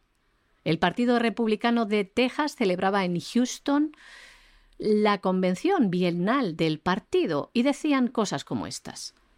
Creemos que la elección del año 2020 violó los artículos 1 y 2 de la Constitución de los Estados Unidos, que varios secretarios de Estado eludieron ilegalmente a sus legislaturas estatales en la realización de sus elecciones de múltiples maneras, incluso permitiendo que las boletas se recibieran después del 3 de noviembre del año 2020. También en esta convención hacen una serie de recomendaciones de futuro para reforzar la integridad de las elecciones, incluida la implementación de una identificación con foto del votante y la votación en persona, y también el endurecimiento del proceso de registro de votantes. Además, el Partido Republicano del Estado, el más grande de la nación, en Texas, aprobó la resolución después de que los delegados asistieran a la proyección de 2000 Mules, un documental dirigido por el autor y cineasta conservador Dinesh de Souza. Una película que se basa en datos de ubicación de teléfonos móviles, imágenes de videovigilancia que demuestran cómo una serie de personas depositaban papeletas en buzones ubicados al aire libre. Unas personas apodadas como mulas por los investigadores, unas personas que iban y venían a los buzones una media de 20 veces cada uno. Una película que presenta el trabajo de investigación de David Lara, un investigador civil, y el candidato al Senado del estado de Arizona, Gary Snyder. También cuenta con las investigaciones realizadas por la Organización de Integridad Electoral, True the Vote, una supuesta operación coordinada, refleja este documental, de tráfico de papeletas durante las elecciones del año 2020. 2020 Y acabamos nuestro boletín con otra noticia de internacional, en este caso en Francia. Ha habido una vuelta en las elecciones francesas que tiene que ver con el legislativo y Macron ha perdido la mayoría absoluta, va a tener que buscar refuerzos y además lo que es bastante significativo, la izquierda se ha recuperado en estas elecciones. A ver si alguien piensa que la izquierda se queda en su suelo y ya lo único que le queda es ir al subsuelo, ¿no? Se recuperan en muchas ocasiones, en Francia se ha recuperado y el partido de Marine Le Pen pues realmente ha obtenido el mejor resultado de su historia. Cuestión aparte es que ese resultado no sabemos muy bien hasta qué punto le va a permitir ser una fuerza de contrapeso dentro de la Asamblea Nacional Francesa. Pero ya lo ven ustedes. Macron, que ganó con bastante holgura las últimas elecciones presidenciales, esa mayoría no la va a tener en el legislativo y la izquierda se ha recuperado y estamos hablando de Francia. O sea que los que piensan que las elecciones de Andalucía sobre poco más o menos han colocado a Feijó en la Moncloa, que despierten. ¿eh? Está bien que lo hayan celebrado con Moriles y Montilla y todo lo demás y que se hayan alegrado y jejeje, jajaja, LL y palma palma. Pero aquí hay que ser bastante realistas en cuanto a la estrategia electoral y eso pasa por el Partido Popular pasa por Vox. No decimos Ciudadanos porque eso está más que muerto, pero desde luego sí pasa por el Partido Popular y por Vox.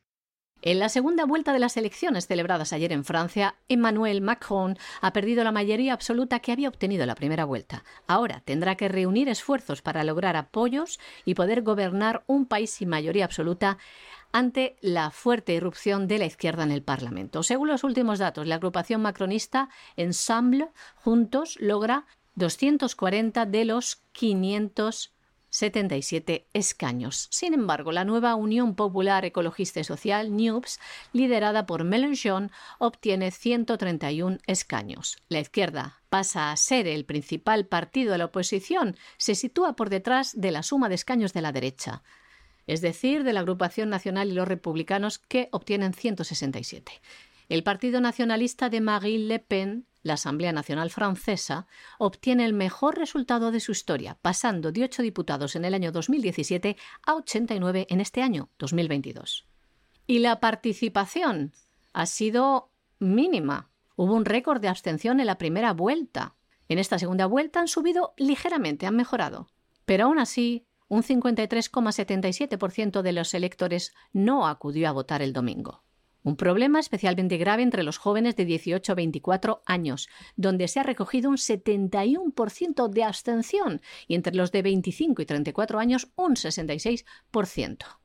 Y hasta aquí hemos llegado nosotros con nuestro boletín informativo, pero no se nos vayan, no se nos vayan. María Jesús, muchas gracias, muy buenas noches. Muchas gracias a ti, César. Muy buenas noches también a los oyentes de la voz. No se nos vayan porque ya saben que tenemos inmediatamente el despegamos y que don Lorenzo Ramírez va a hacer un repaso a la economía nacional e internacional y porque además se da la circunstancia que como todos los lunes aquí en La Voz tenemos un programa doble y sesión continua a la cultura hispánica. Primero nos vamos a detener don Lorenzo Ramírez y un servidor de ustedes en el Así fue España. Hablaremos de cómo los bizantinos en un momento determinado se quedaron con un trozo importante de España.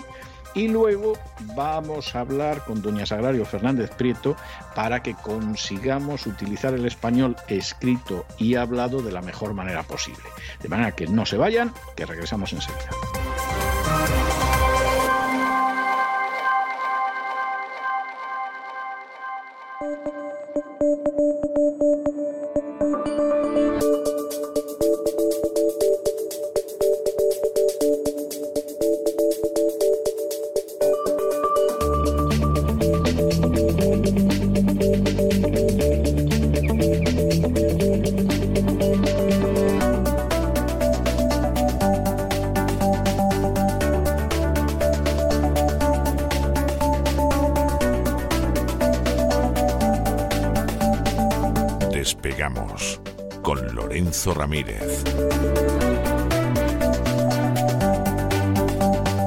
Corremos raudos y veloces hacia nuestro avión, atravesamos el umbral, nos tiramos en plancha sobre los asientos, nos abrochamos los cinturones, despegamos y nos vamos elevando por los aires hasta alcanzar nuestra altura y nuestra velocidad de crucero. A mi lado, como siempre, don Lorenzo, Don Lorenzo, ¿qué hace usted con ese saco lleno de latas de atún? Por Dios, si nos van a dar por lo menos un zumo de naranja, un café, tanto hambre tiene usted. Va a alimentar usted a todo el pasaje. Buenas noches. Buenas noches, don César. Eh, bueno, llevo tantas latas que alguno a lo mejor se piensa que tengo gatos en casa. No, no tengo yo. Eh, no tengo ningún tipo de mascota. La única mascota que hay en mi casa soy yo eh, y me aguantan, ¿no? El resto de mi familia. Pero tremendo sí lo de las latas de atún. Tremendo lo de Kiyosaki, el autor del famoso libro Padre Rico, Padre Pobre. Eh, libro que no he leído, por cierto. Eh, confesiones, directamente, nada más empezar. No soy nada yo proclive a leer obras de estas de supuesta educación financiera. Eh, leí algunos en mi juventud y ya me di cuenta ¿no? de que iba un poco la película. Hay mucha gente que me, que me pide ¿no? recomendación. Hay un libro de... Y este yo no, yo no me lo he leído, pero es, evidentemente es un referente, y sobre todo por la persona, ¿no? Robert Kiyosaki, este tipo Yo tampoco lo he leído, ¿eh? Si le sirve de satisfacción, yo tampoco. Debe ser el único libro que no ha leído usted. Eh, no sé si a lo mejor hay algún otro por ahí que esté escrito en alguna no, hay, hay más, hay más que no he leído, pero este ya le adelanto. Es más, eh, me pasa lo mismo que usted dice. O sea, yo tengo una cierta dentera a leer este tipo de libros. He cometido el error de leer alguno que debería de haber empleado el tiempo en algo más interesante, pero cometí el error de leer alguno y, en fin. Este sí, sí. Este no, este no, es un clásico, ¿no? porque estoy hablando de Kiyosaki? Alguno dirá, bueno, pero ¿y esto a qué viene? ¿no? Pues porque eh, pues hace unos días puso en sus redes sociales un, un tuit en el que ponía mm, traducido al español, no lo voy a leer en inglés, decía algo así como que la mejor inversión ahora mismo solo es la tarde de atún, porque la inflación, dice él, está a punto de despegar es importante que no dice que esté eh, ya la inflación muy alta, sino que está a punto de despegar, about to take off, dice él, eh, lo cual pues eh, nos puede hacer ver, cuál es la realidad. Los gobiernos nos están diciendo, y llevaban ya meses diciéndonos, incluso a mí me convencieron en algún momento dado con el, rollo aquel del efecto base, que durante los meses de verano a lo mejor se contenía esa inflación. Ahora mismo estamos en condiciones de asegurar que todos los gabinetes y departamentos de estudios públicos y privados saben que la inflación va a seguir creciendo, que está todavía lejos de alcanzar su pico. Seguramente va a ser la traca final este verano, porque en septiembre viene una destrucción de demanda de caballo, una gran destrucción de demanda provocada por la banca central y empezamos a escuchar mensajes muy similares a los que escuchábamos en 2008 y este es uno de ellos, porque si ahora es Kiyosaki el que hablaba de que la mejor inversión, decía él, ni el oro, ni la plata, ni siquiera el Bitcoin, porque no te lo puedes comer, la mejor inversión es algo que te puedas comer, porque el próximo problema, dice el Starvation Next Problem, el próximo problema es el hambre, es el, problema en el acceso o las dificultades para acceder a alimentos. Y entonces él pone el ejemplo de las latas de atún y de los famosos baked beans, esos frijoles que se podría traducir en Hispanoamérica y que, bueno, que es la comida típica esta, ¿no? Inglesa en el desayuno. Esos baked beans con tomate, una salchichita, si se estira mucho el comensal, a lo mejor te ponen una tostada y, bueno, pues unos tréboles siempre para acompañar, que ya sabemos que en el tema culinario los británicos, pues no son precisamente unos hachas, ¿no? No, no, usted conoce mi tesis de que nunca se ha invadido Inglaterra porque no hay ejército de ocupación que aguante la dieta de los ingleses. Sí, ¿eh? sí, sí, efectivamente. No, no puedo terminar de documentar esto, pero, pero vamos, yo personal, instintivamente siento que es así. Eso es carne de tesis, eh, nunca mejor dicho, se podría, se podría analizar. Entonces dice aquí, la comida es lo más importante. Esto me ha recordado mucho a unas declaraciones que hizo Bill Gross, el rey de los bonos, también conocido, que trabaja en PIMCO, que es la gestora que se dedica fundamentalmente a renta fija. Hoy vamos a hablar también un poquito de renta fija, que decía en una entrevista a la CNBC, cuando empezó la crisis financiera 2008, le preguntaron, bueno, ¿y usted, mm, ya que la situación es la que es, Mm, ¿qué recomienda, ¿no? Eh, que, inviertan nuestros queridos amigos. Y entonces él dijo food and guns, armas y comida, ¿no? Pues este es un poco, ¿no? Ese escenario. Cuidado porque ahora mismo todos estos gurús lo que están haciendo es forrarse, mientras que nosotros estamos aterrorizados viendo cómo cada vez nuestro poder adquisitivo es menor. seguramente mientras hacen estas declaraciones, pues están comprando acciones de empresas que se dedican pues a la producción de alimentos empresas que están trabajando muy por encima de, su nivel normal, con lo cual es muy posible que eso explique buena parte de esos incendios que se siguen produciendo en Estados Unidos, sobre todo en plantas de procesamiento de, eh, alimentos. Hay mucha gente diciendo que esto es, provocado. No sabemos. Bueno, no, no, se puede usted hacer idea de cuánta gente está convencida en este país de que es provocado. Sí, sí, ahora mismo si hiciéramos una encuesta, a lo mejor pues, mm, podríamos ver que la mayor parte de la gente piensa que es provocado. Yo hace unos meses, unas semanas, dije que esto se iba a producir no solo en las plantas de, procesamiento, ¿no? de, procesado de alimentos, sino prácticamente en todas las plantas eh, que estén produciendo bienes que tengan que, bueno, pues trabajar al máximo de su capacidad. El ejemplo energético es clave y efectivamente hace poco también, ¿no? Una terminal de gas natural licuado de Estados Unidos también eh, bueno, pues ha sufrido problemas, se incendió y esto ha generado pues, un problema en el suministro de gas natural licuado para Europa y Asia y disparando aún más los precios. ¿no? Yo entiendo que haya mucha gente que piense que es provocado, no lo sé, es decir, mm, puede ser provocado, hay casos anteriores, pero no porque lo provoquen los gobiernos o los promotores de la agenda globalista, como en el experimento, el juego de simulación del que hablamos el sábado en el Gran Reseteo, en cesarvidal.tv, sino porque en muchas ocasiones eh, los que lo provocan son directamente las mismas compañías. ¿Qué pasó en el escándalo Enron? Las aquellas famosas grabaciones de los operadores de, Enron riéndose cuando empezaban a arder las centrales eléctricas, ¿recuerda, don César? Me acuerdo perfectamente, sí, claro. Y decían, arde, arde, arde, arderá hasta el infierno, decían, y se reían, porque eso provocaba que el precio de la electricidad se disparara. No, pues eso ya ha pasado en otros momentos de la historia, no podemos descartar que sea así. Pero evidentemente, si tenemos a un sistema trabajando al 120, al 130, al 140% de su capacidad, habrá accidentes. De igual manera que va a haber accidentes en gasoductos. Y cada uno le echará la culpa al otro, pero lo sabrá porque están trabajando al máximo de su capacidad. Lo que ha pasado en Nord Stream 1, que Rusia decidió paralizar, es una decisión que, aunque yo entiendo que mucha gente no comparta y que también tiene evidentemente su componente político y estratégico, es normal. Tú si te, si te falta el turbocompresor necesario, tú no puedes aumentar la presión porque tú necesitas trabajar con un cierto margen. En el caso del gasoducto de Medgán, también lo explicábamos, ¿no? Hay que tener tres turbocompresores trabajando y uno sin trabajar por si pasa algo. Si tú tienes todo al máximo de tu capacidad, le hace en una planta de procesamiento de comida, le hace en un gasoducto, le hace en una terminal de GNR o cualquier otra cosa, pues lo normal es que se produzcan accidentes. Por lo tanto, vayamos acostumbrándonos a esto. Y esto provocará aún más problemas de suministro y hace pues que algunos, como Kiyosaki, lancen este mensaje en Estados Unidos, otros son un poco más de la línea de Warren Buffett, que es invertir en esas empresas cuya demanda pues, se va a mantener a pesar del efecto de la inflación y que fundamentalmente pues, eh, estamos hablando de alimentos. Hay un informe recientemente en, España, en el Instituto Nacional de Estadística, que hacía un análisis de cuál era el impacto de la inflación en los hogares. Y básicamente lo que dice estadística es que en el caso de España, pues los hogares van a necesitar durante los próximos 12 meses eh, 3.200 euros solo por el impacto de la inflación hasta ahora. Pues gran alegría para todo el mundo, me imagino. De que todo el mundo haga cuentas y que diga, a ver, 3.200 euros. Me hacen falta de más.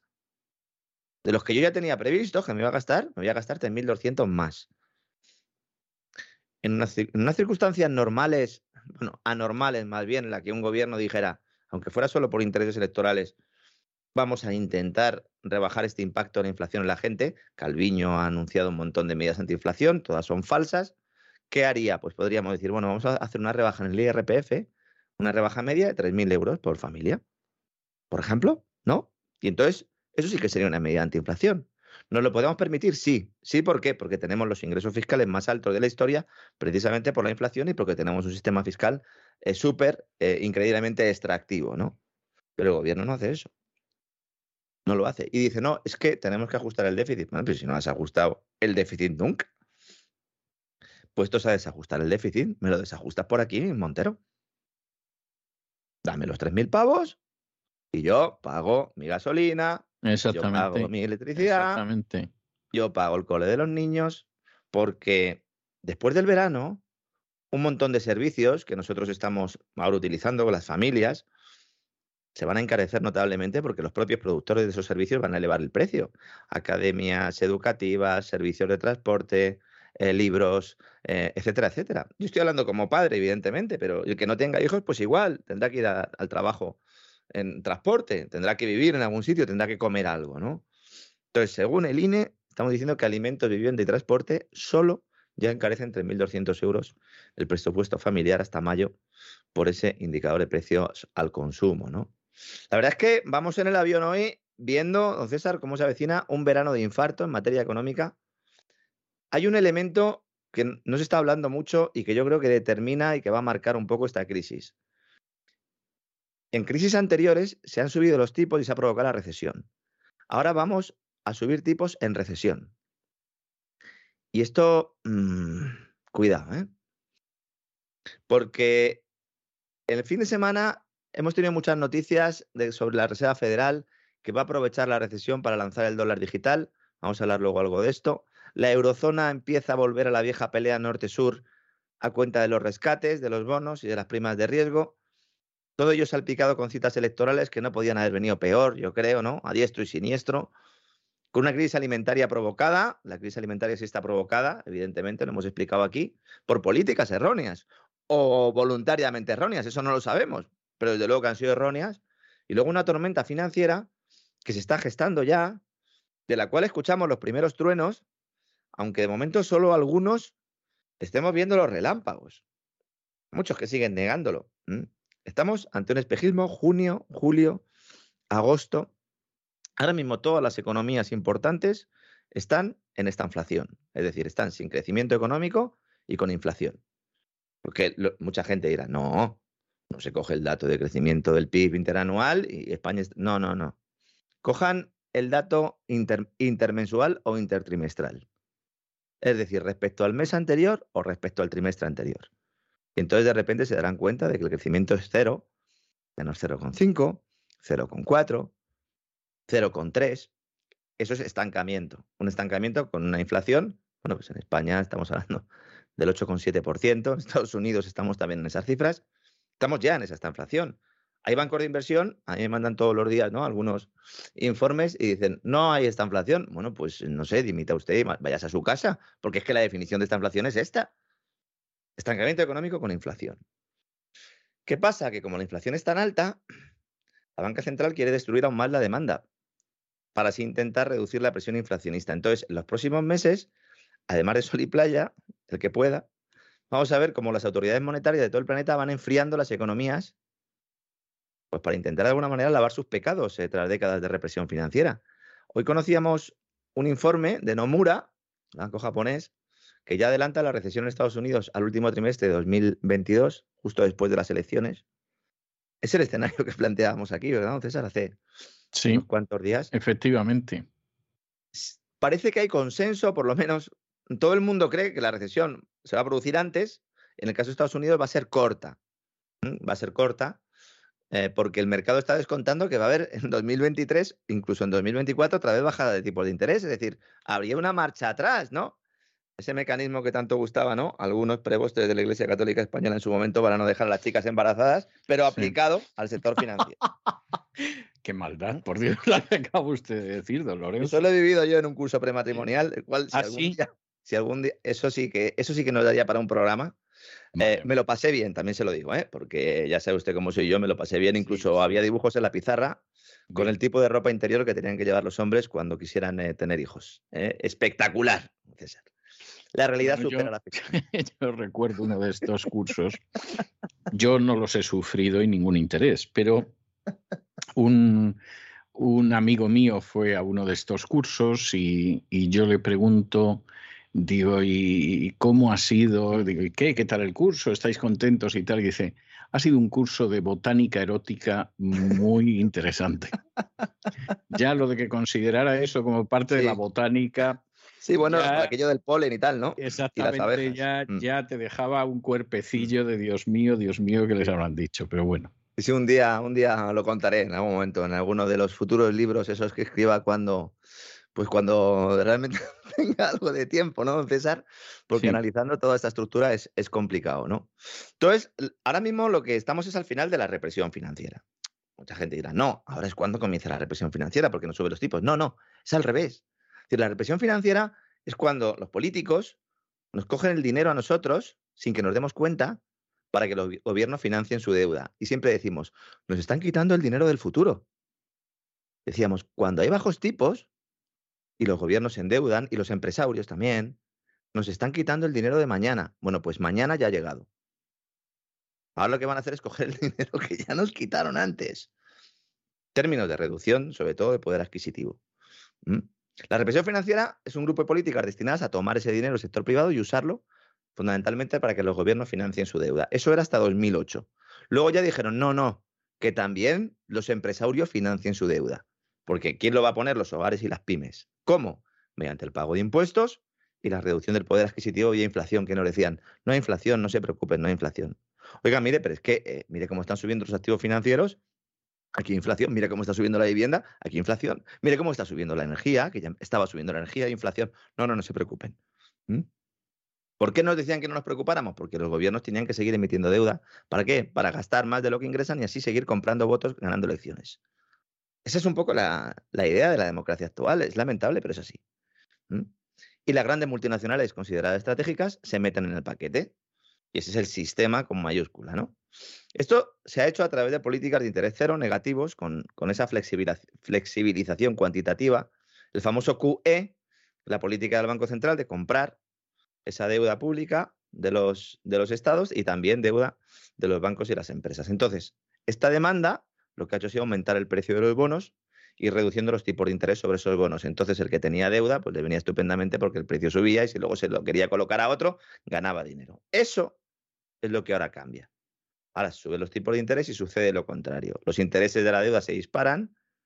Esto preocupa en Estados Unidos porque es un indicador de recesión. En Europa también, aunque no lo digan.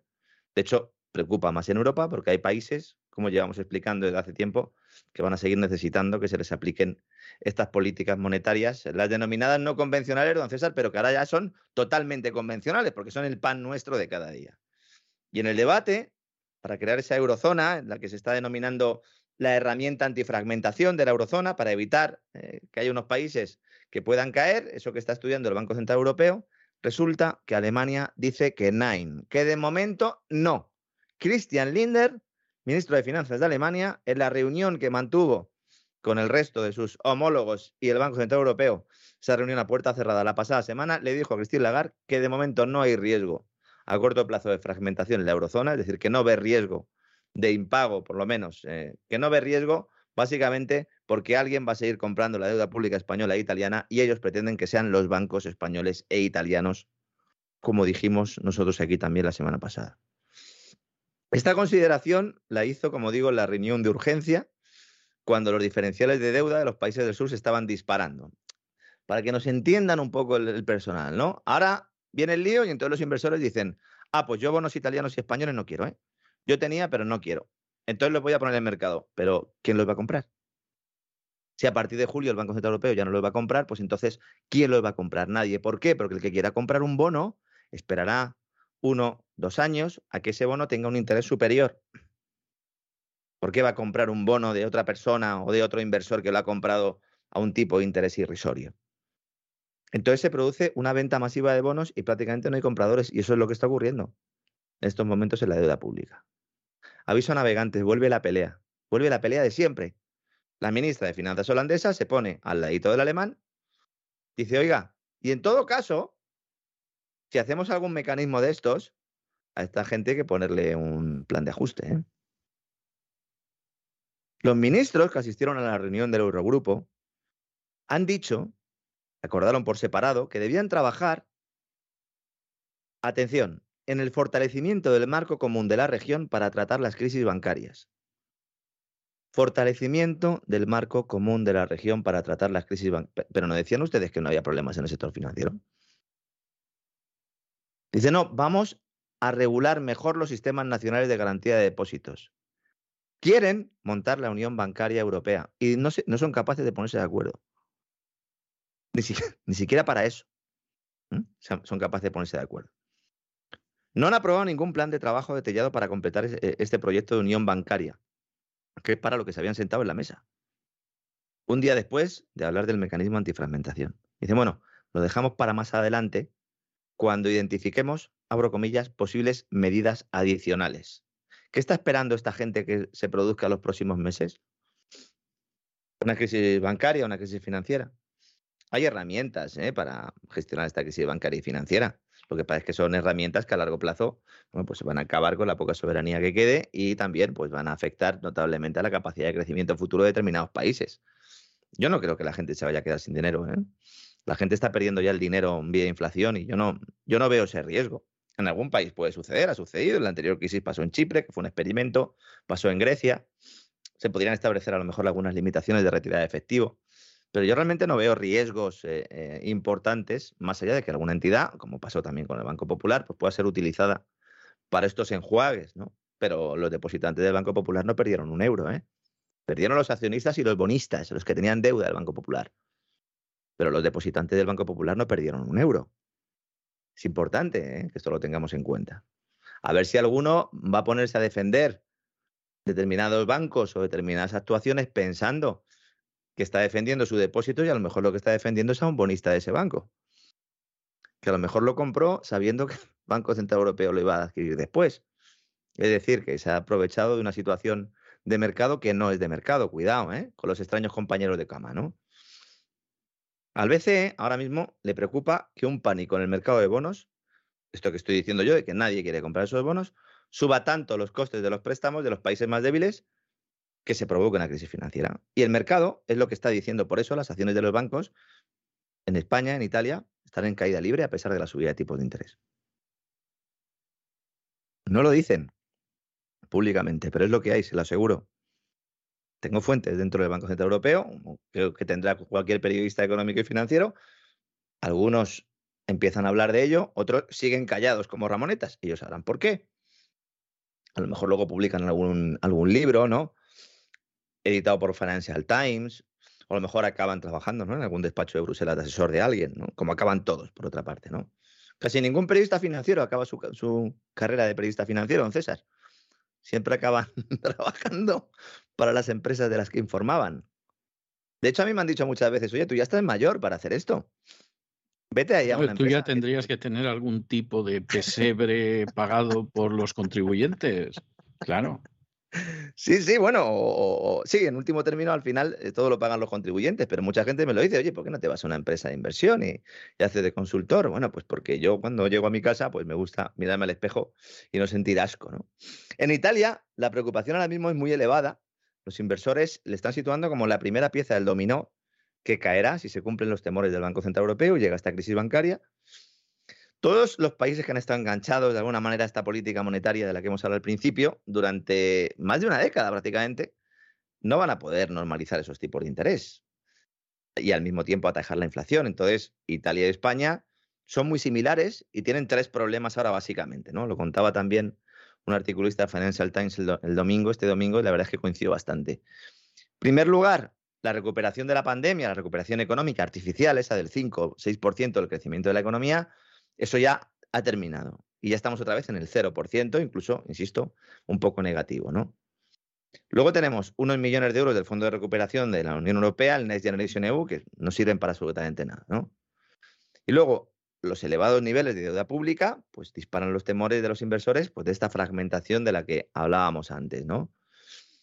Y en último lugar, la banca, porque la banca se convierte en la parte del problema justo al final, además, al principio y al final de la crisis, y especialmente los italianos, porque los dos mayores bancos de Italia están muy expuestos a Ucrania, que esto es algo que yo desconocía y que he estado informándome este fin de semana. Y los dos mayores bancos de Italia están muy expuestos a Ucrania. No sé si ellos también lavaban blanco. Se van viendo, se van viendo cosillas, ¿eh?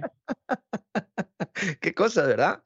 De la Estonia, por ahí también, Chipre, ¿eh? Kolomoisky, Ucrania, Zelensky, Italia. sí. No sé, habrá que hablar con Francisco, a ver si tiene alguna cuenta esas extrañas, ahora que está otra vez con lo de la banca vaticana. Podría usted dar por seguro que sí, pero en fin, no, no quiero yo remover más las aguas, pero, pero podría usted dar por seguro que sí. Están ahí ahora otra vez con lo de la banca vaticana, madre mía. Lo primero que dijo Francisco cuando llegó fue que quería poner orden en las finanzas del Vaticano. Hicimos un programa, yo creo, hace casi tres años, ¿no? sobre y También, y también en los abusos sexuales del clero. Bueno, eso ya concedido, Hace cuatro días ha, ha, concedido refugio en el Vaticano a uno de los presuntos abusadores. Claro, es que ha debido hacer una lista y ha dicho, pues me quedo solo, ¿no? Me quedo solo, sí. va, a nombrar, va a nombrar ahora bastantes cardenales y algunos de los que va a nombrar son de cuidado, ¿eh? directamente son de cuidado. Está preparando el siguiente, siguiente paso. Mm, está preparándose para esa, ese año 2030 también el Vaticano. Menuda tela, ¿no? Y respecto a Italia, vamos a ver, si Draghi el próximo año lo echan en las elecciones, suponiendo que las elecciones fueran limpias, porque yo, yo creo que ya hay que dudar de todo, si lo echan se, se puede montar un lío importante. ¿eh? Pero importante. Porque claro, claro, todo esto está medianamente sujeto porque está Draghi. Eh, si gana una coalición de gente que diga Europa no y tal, y no vamos a cumplir con las exigencias del Banco Central, porque ahora en esta crisis no se va a hablar de la Troika. La Troika era la unión del Fondo Monetario, Comisión Europea y Banco Central Europeo. Ahora, de lo que se habla fundamentalmente es de ese Banco Central Europeo y de quién va a fijar esas condicionalidades, porque todavía no se sabe. Y el Banco Central Europeo tampoco tiene potestad podría crear un programa que dijera, compro deuda solo si usted tiene un déficit de tanto, pero ya han dicho que las reglas fiscales no vuelven hasta 2024. Se han metido en, la, madriguera ellos solos. Se les han caído las rocas también, no pueden salir. Sí, la verdad es que sí. ¿eh? Han, han, organizado una historia que les puede salir, pero, pero malamente. malamente. Y además, muchos estábamos diciendo que eh, para donde vais no es, a lo mejor es que sí era y estamos ante el principio de, o hasta el final de algo y luego habrá otra cosa, ¿no? Hablando de deuda italiana, ojo, porque hay bancos en España, y esto es muy importante, que están intentando vender a sus clientes productos financieros en los que hay deuda italiana, diciéndoles que se trata de unos activos estupendos porque dan una rentabilidad del 3, del 4% sin riesgo. Pues, pues que no les pase nada. No entren al banco, de verdad, yo les recomiendo, no entren. No entren porque si se sientan y les colocan algún producto de este tipo, es que lo, más normal es que, primero, que no les cuenten toda la verdad y en segundo lugar, que estén adoptando un riesgo que no son conscientes de que lo están adoptando. El que quiera adoptar ese riesgo, estupendo. A lo mejor puede ser una gran inversión. Uno compra estos bonos estupendamente, luego resulta que hay otro QA o hay otro rescate y efectivamente el Banco Central Europeo compra bonos de Italia, de repente baja el interés, sube el precio, es un negocio redondo. Pero no se lo vendan eso, esto al abuelo que le quedan cinco o seis años de vida y que el hombre está intentando salvarse de esta crisis. Porque claro, todos esos que dicen, no, invierta a largo plazo que siempre gana. Hombre, todo depende de cuándo tengas que salir de la bolsa. Si tienes que salir de la bolsa cuando hay recesión y cuando hay hundimiento, pues no ganas, mm, pierdes hasta la camisa. Entonces, cuidado, ¿no? Estamos viendo las mismas prácticas que en los estertores del anterior ciclo económico, cuando el personal bancario eh, eh, con escrúpulos y poco conocimiento o, a veces eh, sin escrúpulos, sin conocimiento y en algunos casos incluso las dos cosas a la vez, engañan a clientes, sobre todo a jubilados, son víctimas, ofreciéndoles productos sin explicarles bien lo que están haciendo. Ahora. Yo, yo si fuera jubilado, que no lo soy, y no sé si voy a tener la suerte de serlo, pero si yo fuera jubilado, uno de los sitios donde no entraría jamás, pero jamás, jamás, jamás, es en una sucursal bancaria. No, no, es que es. Yo sé que los pobrecitos lo necesitan para sacar el dinero de la pensión y cosas de ese tipo y todo lo demás, pero mm. yo es uno de los sitios donde tendría mucho cuidado. Si me llamaran y me dijeran, don Venancio, pásese usted por aquí y, y todo lo demás y tal, yo ahí me echaría a temblar. Ahora mismo los bancos están realizando campañas de captación eh, muy agresiva de depósitos. Ahora mismo la orden que tienen los directores de sucursales, eh, al menos en España, es conseguir que el dinero que está en depósitos normales, en cuentas a la vista, pase a productos de inversión. En España, las familias tienen casi un billón de euros en depósitos, parece mucho, billón con B, pero no es tanto. Es mucho si analizamos un poco la distribución con respecto a otros tipos de inversión. Es decir, el 84% del ahorro de los españoles está en cuentas a la vista. Para que vean hasta qué punto el público es consciente de que ahora mismo hay que estar en liquidez y de que el mercado es arriesgado, mientras nos están diciendo tanto los poderes financieros como los poderes políticos todo lo contrario. Y los buitres acechan las puertas de la recesión. Y entonces le dicen eso que está diciendo usted, entonces, a don Venancio. Si es que usted tiene esto aquí parado. Usted ha visto el telediario con la inflación que hay. Usted está perdiendo, está perdiendo el 9% del dinero que tiene. Métalo en este fondito. Que mira, tenemos deuda italiana que ahí está Draghi, que funciona, que están al 4%. Mm. También fíjese, ¿eh? ahora México también va a tener que subir tipos de interés porque tiene que ir detrás de Estados Unidos. Compre también y cómprese unas acciones de Santander también, porque fíjese, Santander está en Estados Unidos y ahí suben tipos de interés. Cuidado, señores, cuidado, porque a lo mejor esta gente, a lo mejor no, seguro, la gran mayoría de ellos, lo único que quieren es no perder más. Y les ponen una zanahoria, no entienden y a lo mejor luego, pues cuando necesiten ese dinero, mm, pues a lo mejor para pasar la última parte de su vida, sean los años que sean, bien, o simplemente para poder dejar algo, eh, lo que nos hayan llevado también los buitres de la, de la hacienda correspondiente, pues a lo mejor están hundiendo la vida. Yo sé que nos escuchan mucha gente que trabaja en sucursales bancarias y algunos tienen eh, problemas reales porque son conscientes de lo que está pasando y tienen que seguir haciéndolo. Bueno, eh, yo también trabajaba en medios de comunicación donde teníamos unos sueldos bastante importantes y medios de comunicación de primera división, algunos de ellos, y eso es una decisión que tiene que tomar cada uno. ¿Mm? Si culpamos a la sociedad de todo, al final somos los primeros responsables, ¿no? Claro, es una recesión que en Europa podría comenzar. Claro, si hacemos caso a Nuriel Rubini, Mr. Doom, estamos ya en recesión, don César. Claro que este, este siempre sale cuando ya hay lío, ¿eh? Este sí, sí, sí, es el que cuando ya están sacando los muebles de la casa en llamas dice, aquí en cualquier momento hay un incendio. Sí, Y luego aparece como el gran pujo que lo predice y tal. El día, menos pensado, el día menos pensado aparece en televisión y dice, Franco ha muerto. Es que me lo estoy viendo venir en cualquier momento. Sí, además, claro, como le dan las tribunas que tienen, Urel Rubini, eh, pues eh, Financial Times también este fin de semana eh, recomiendo a todo el mundo que lean eh, eh, Financial Times los fines de semana, sobre todo para saber por dónde va la agenda globalista financiera, porque es un escándalo los reportajes a calzón quitado que hacen directamente ya, que yo no sé cómo, cómo no le da vergüenza, ¿no? Dice Rubini, entrará en recesión Europa incluso antes de que el Banco Central Europeo empiece a subir los tipos de interés. El Banco Central Europeo sube los tipos de interés el mes que viene, el 20 de julio, es decir, justo dentro de un mes.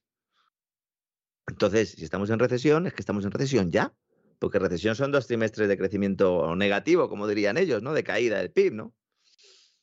Dice Rubini, un aterrizaje forzoso, porque ya lo del aterrizaje suave ya no se lleva, ya no se lleva, don César. Eso ya todo el mundo ya lo ha olvidado, ahora ya todo el mundo habla de aterrizaje forzoso, ¿verdad? Ha hecho incluso la Reserva Federal una encuesta. Y aterriza como puedas, realmente. Ha hecho la Reserva Federal una encuesta y han dicho, a ver, ¿Va a haber recesión y tal? Dice, bueno, pues el 80% de, los encuestados consideran que va a haber recesión. Oiga, pero no estaba diciendo Jerome Powell hace muy poquito que aterrizaje suave, mm, eh, soft landing, ¿no? Era lo que, de lo que hablaban. ¿no? Sí. Bueno, ahora la Fed de Nueva York dice que la posibilidad de que se produzca una, una recesión es del 80%. pues yo creo que aquí ya, ¿no? Nos vamos acercando. Me río porque todos estos sujetos Lo sabían ya antes del, tema de Ucrania. Ya han estado callados. Y aquí decíamos, lo saben, pero no lo dicen. Lo irán poniendo progresivamente en, en sucesivos informes, mientras que ellos, los grandes jugadores, salían del mercado. Luego se produce el derrumbe, mientras estaban diciendo a la gente, no, no, compren, compren, que está barato. Se produce el derrumbe y ahora dicen, claro, si es que hay una posibilidad, 80% de recesión. Chavales, es que no os enteráis, claro que hay recesión. ¿Cómo no va a haber recesión? Pues claro, no veis los datos y tal. Oiga, pero usted no decía, no, no, pero es que la cosa cambia mucho. El paradigma. Putin, ¿no? Bueno, pues dice Rubini, un aterrizaje forzoso no solo exacerbaría esos problemas, los problemas de las economías, sino que intensificaría las preocupaciones del mercado sobre la sostenibilidad de la deuda o el riesgo de fragmentación. Una vez más. Y aquí viene la clave, que es lo que también comentábamos en uno de los programas de la semana pasada. El círculo vicioso, no virtuoso, vicioso, entre gobiernos endeudados y los bancos que tienen esa deuda, es una situación que él dice eh, fijada en las cabezas de muchos por la crisis de la eurozona de hace una década y ahora volvería a estar en el foco. Ya se habla abiertamente de problema en los bancos por tener demasiada deuda de los estados en sus balances. Pero no se pueden sorprender de esto si es lo que querían hacer. Si este era el objetivo. También nos dijeron que ya no se iba a rescatar nunca más un banco. ¿Se acuerda, César, también de eso? Sí que me acuerdo, ya lo creo que que- me acuerdo. Que habían creado un mecanismo nuevo que en lugar de ser eh, em, bailout, que era bail-in. Dice, no, ahora los bancos se rescatan solos. Son sus accionistas y sus bonistas. Muy bien. Ha empezado a venir el lío y que han hecho los accionistas de bancos salir corriendo. "Esto yo no me lo como esto. A ver si va a haber un bail-in y me voy a comer yo esto. Así que no me lo como. Y la gente preguntando, sí, ¿por qué bajan las acciones de los bancos? ¿no?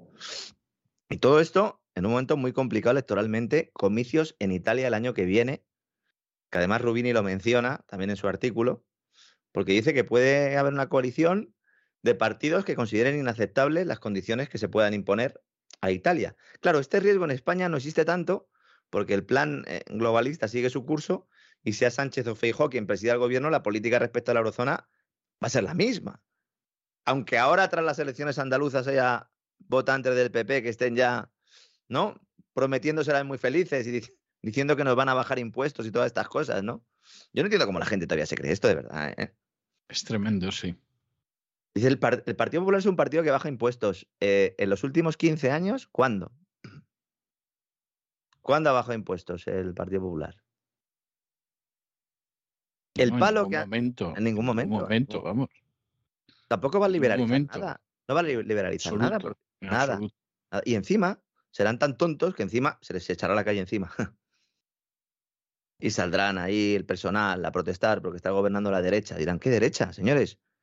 Si ahora ya es solo socialdemocracia en el peor sentido de la palabra, porque ojalá fuera socialdemocracia de la de antes, fíjese lo que está diciendo un libertario, que ojalá fuera la socialdemocracia de antes, junto con unos espantajos que más o menos han creado para intentar representar unos supuestos movimientos nacionales que luego al final nos estamos dando cuenta de lo que son.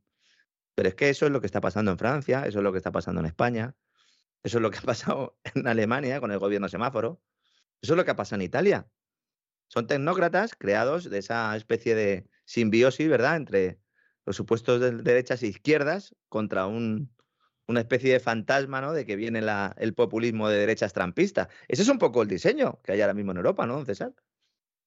En muy buena medida, en muy buena medida. Y, Claro. y- y ya el colmo, en la visita esta que hizo Obama a Málaga, que parece Sí. ser que no se llevó menos de medio millón de euros más gastos, o sea, no está nada mal, ¿eh? No está nada mal.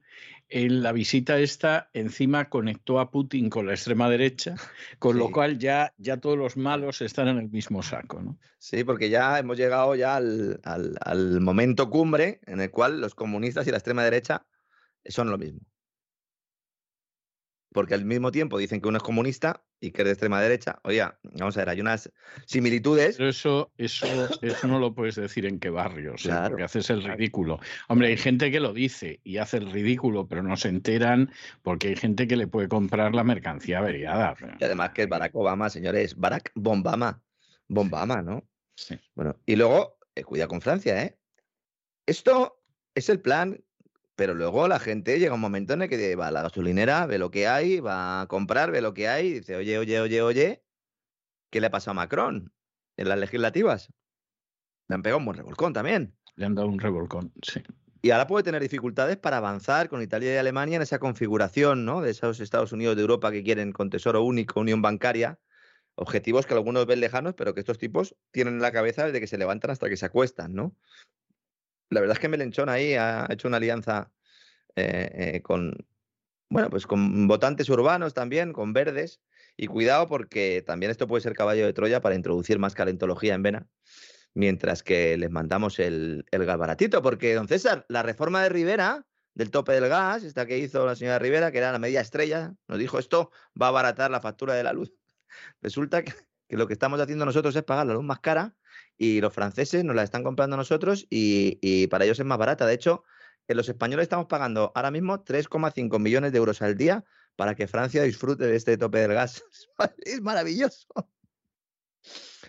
Ponemos nosotros el tope del gas, nosotros le damos el dinero a nuestra central de ciclo combinado, porque claro, si están metiendo el, gas topado con un precio máximo y ellos lo están comprando en el mercado a un precio superior, se les tiene que compensar. Y luego llegan los franceses, nos compran ellos ese gas y ellos consiguen reducir la factura un 70% y a nosotros nos sube.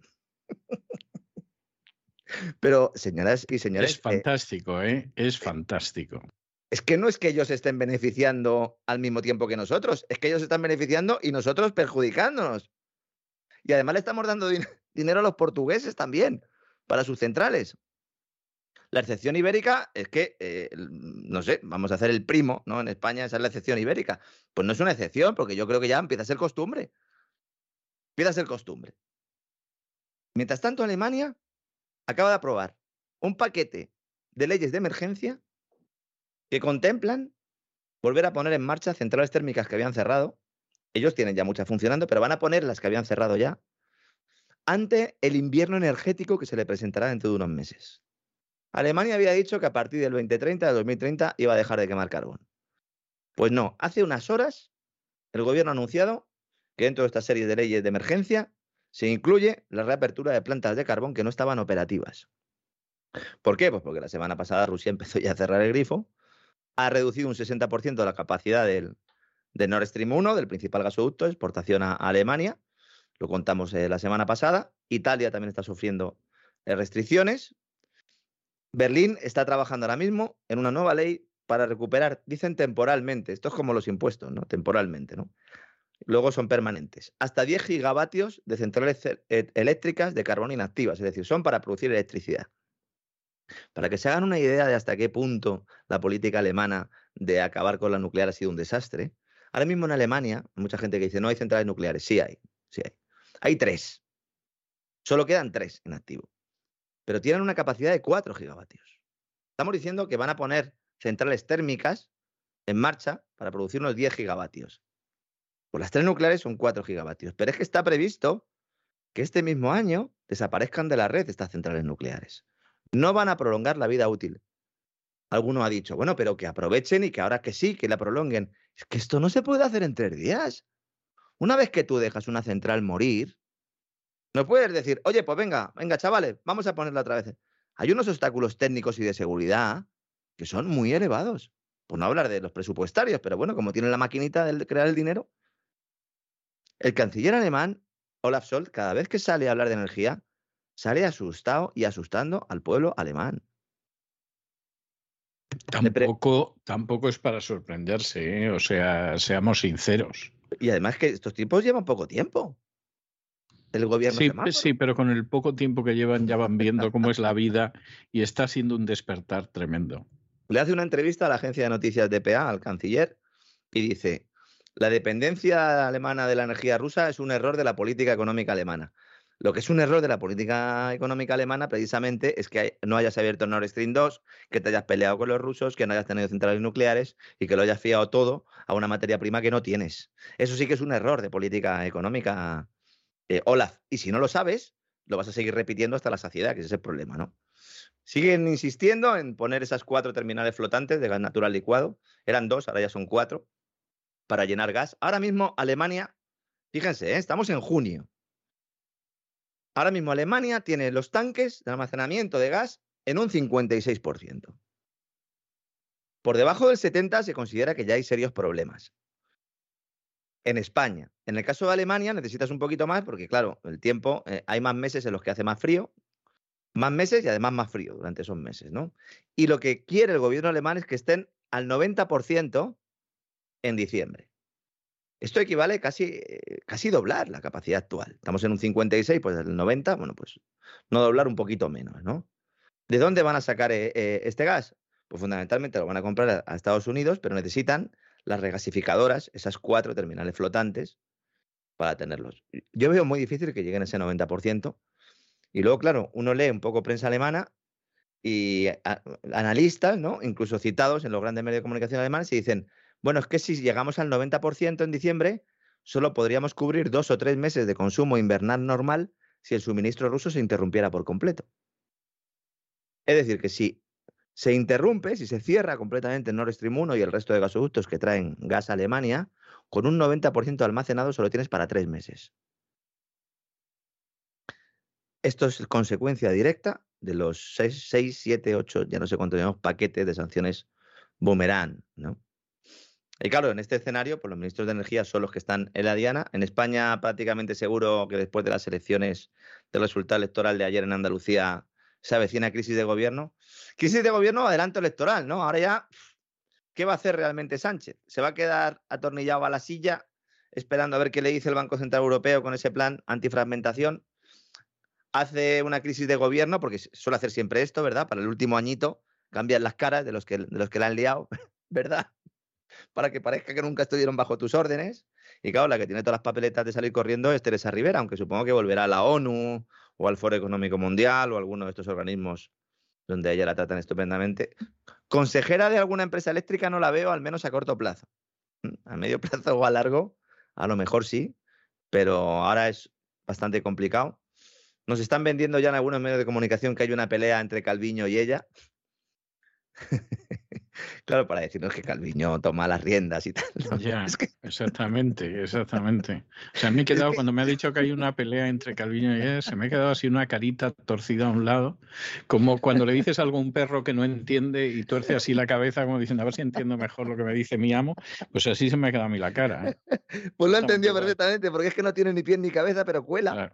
Cuela y entonces ya el debate, no, sí, Calviño va a poner orden, Calviño, y nos dirán que Calviño pues se toma las riendas de todos los ministerios de, o de todos los departamentos económicos. No nos extrañemos de que, de que incluso fusionen carteras para que ella lleve el control y todo esto, porque tienen que preparar el día después de Calviño también. Aquí todo el mundo está preparando el día después, que el día después ellos no van a estar aquí, pero nosotros sí que vamos a ir al supermercado y seguramente pues volvamos sin nada y tendremos que comernos esas latas de atún Que decía el del padre rico, el padre pobre, que bueno, yo no sé si era muy rico el padre, pero desde luego que con esos consejos tampoco te vas a forrar comprando, comprando la tarde atún, ¿no? Claro, Calviño empieza a posicionarse y la vamos a ver ahora hasta en la sopa porque nos van a vender que es el elemento de estabilidad. Yo, de verdad, el que se crea esto, eh, que vaya un médico o que coja la bicicleta un rato, que salga a correr. Yo creo que esta tontería se pasa eh, pues con un poco de ejercicio, ¿no? Ha dicho eh, Calviño que no hay ningún problema, de que el Banco Central Europeo no nos compre la deuda, porque dice que la deuda en circulación, que es muy poca y tal, aquí hay ahora mismo y que no se va a refinanciar mucho, pero vamos a ver, señora Calviño. Hay que colocar 100.000 millones de euros. Es lo que queda de año. 100.000. 100.000 millones de euros. El Tesoro ha completado más o menos la mitad de las emisiones previstas para todo el ejercicio. Y le queda la otra mitad, en bruto son 240.000 millones de euros, ¿eh? la emisión bruta para este año. Entonces, quedarían por emitir aproximadamente unos 100.000 millones porque se han completado el 57% aproximadamente, para ser exacto, por si alguien quiera buscarlo, ¿no? Entonces, evidentemente que va a haber problemas. Y si no los hay, si las eh, primas de riesgo se mantienen relativamente contenidas sin mecanismo de rescate del Banco Central Europeo, pues ya sabremos lo que está pasando. Que los bancos están ayudando a Calviño y que están comprándole la deuda. Y los accionistas de los bancos y los bonistas de los bancos sabrán que están comprando deuda española, sus empresas de las que son propietarios como buenos accionistas. Insisto, una cosa es ser depositante y otra cosa es ser bonista, ¿eh? acreedor del banco o eh, accionista, eh, propietario de alguna manera del banco. ¿eh? Que son cosas muy distintas. ¿eh? Son muy distintas. El depositante mm, tiene además un fondo de garantía de depósitos que yo insisto, si hay una crisis financiera importante, se va a utilizar ese fondo de garantía como elemento de rescate universal para crear ese tesoro único europeo. Decir, eso no lo van a permitir ¿eh? porque ellos están en otra vía, que es la de utilizar la inflación para enjuagar esa, esa deuda, ¿no? Pero, insisto, por el camino, bueno, pues puede haber problemas para accionistas y para bonistas. Y por eso se están produciendo las caídas que se están produciendo en el mercado. No, no voy a insistir mucho en esto, ya hemos hablado antes. Y bueno, y si Argelia hace un par de semanas organizaba un saraíto, invitaba a las empresas canadienses, a las americanas y le decía, muchachos, venga, tengo aquí una ley de hidrocarburos estupenda, venid aquí, eh, que vamos a hacer negocios ahora que ya nos hemos quitado a, los españoles de en medio. Vamos a hacer ya negocios, llamar a Draghi, que venga, que venga también Draghi, que esto hay que hacerlo bien. Pues ahora Marruecos monta otro sarao en el Sáhara y no invita a Sánchez. Vamos a ver, ¿A, quién Es que Sánchez lo que tenía que hacer ya lo ha hecho. Ya, pero bueno, por lo menos, no sé, eh, ya que hemos puesto, ¿no? Nos hemos bajado los pantalones y vamos ya con los pantalones doblaicos y con el cinturón entrando en la habitación, pues ya, oiga, por lo menos deme algo de beber después. El gobierno se ausenta del primer gran evento empresarial organizado por el reino de Mohamed VI, el de la cartita. Decía un periódico hoy tras la recomposición de las relaciones han invitado a algunas empresas del IBEX y el gobierno dice que no va. Anda, fíjate. ¿Le han invitado o no le han invitado? El gobierno dice le han invitado, pero que ellos no quieren ir. Foro Empresarial Marruecos-España. Lo hacen en Dacla. Esto está en el Sáhara Occidental. Los marruecos no dan puntadas, los marroquíes no, dan puntadas sin hilo. No dan puntadas sin hilo. y a ver dónde podemos hacer esto para tocarle las narices al vecino del norte. Dice, ah, pues lo hacemos en el Sáhara porque fíjate, nos lo acaban de dar. Aquí en Dacla ponemos un hotelito estupendo, ¿no? Para consolidar las relaciones económicas, ¿no? Cuidado, cuidado porque buena parte de la información que está en poder de servicios de inteligencia y que podría haberse no filtrado ya con el escándalo Pegasus, sino que sería incluso anterior, apuntan a negocios oscuros de determinados empresarios en Marruecos, algo que siempre ha estado sobre la mesa, pero que podrían incluso salpicar a presidencia del gobierno. Y esto se está eh, llevando con mucha cautela. Nadie en el gobierno quiere hablar de esto. Yo cuando me he enterado de que no iba el gobierno a, esta feria, a este foro, mm, la verdad es que han aumentado ¿no? Eh, mi preocupación, o por lo menos mi impresión ¿no? de que eso tiene visos de ser realidad. Estamos hablando de que va a haber negocio en agricultura, turismo, logística, energías renovables y pesca. La pesca que nos van a quitar, entiendo, ¿no? las costas, sí, efectivamente, efectivamente. ¿Eh? Dakla, ¿eh? además, para que no lo sepa, es una ciudad saharaui-saharaui. ¿eh?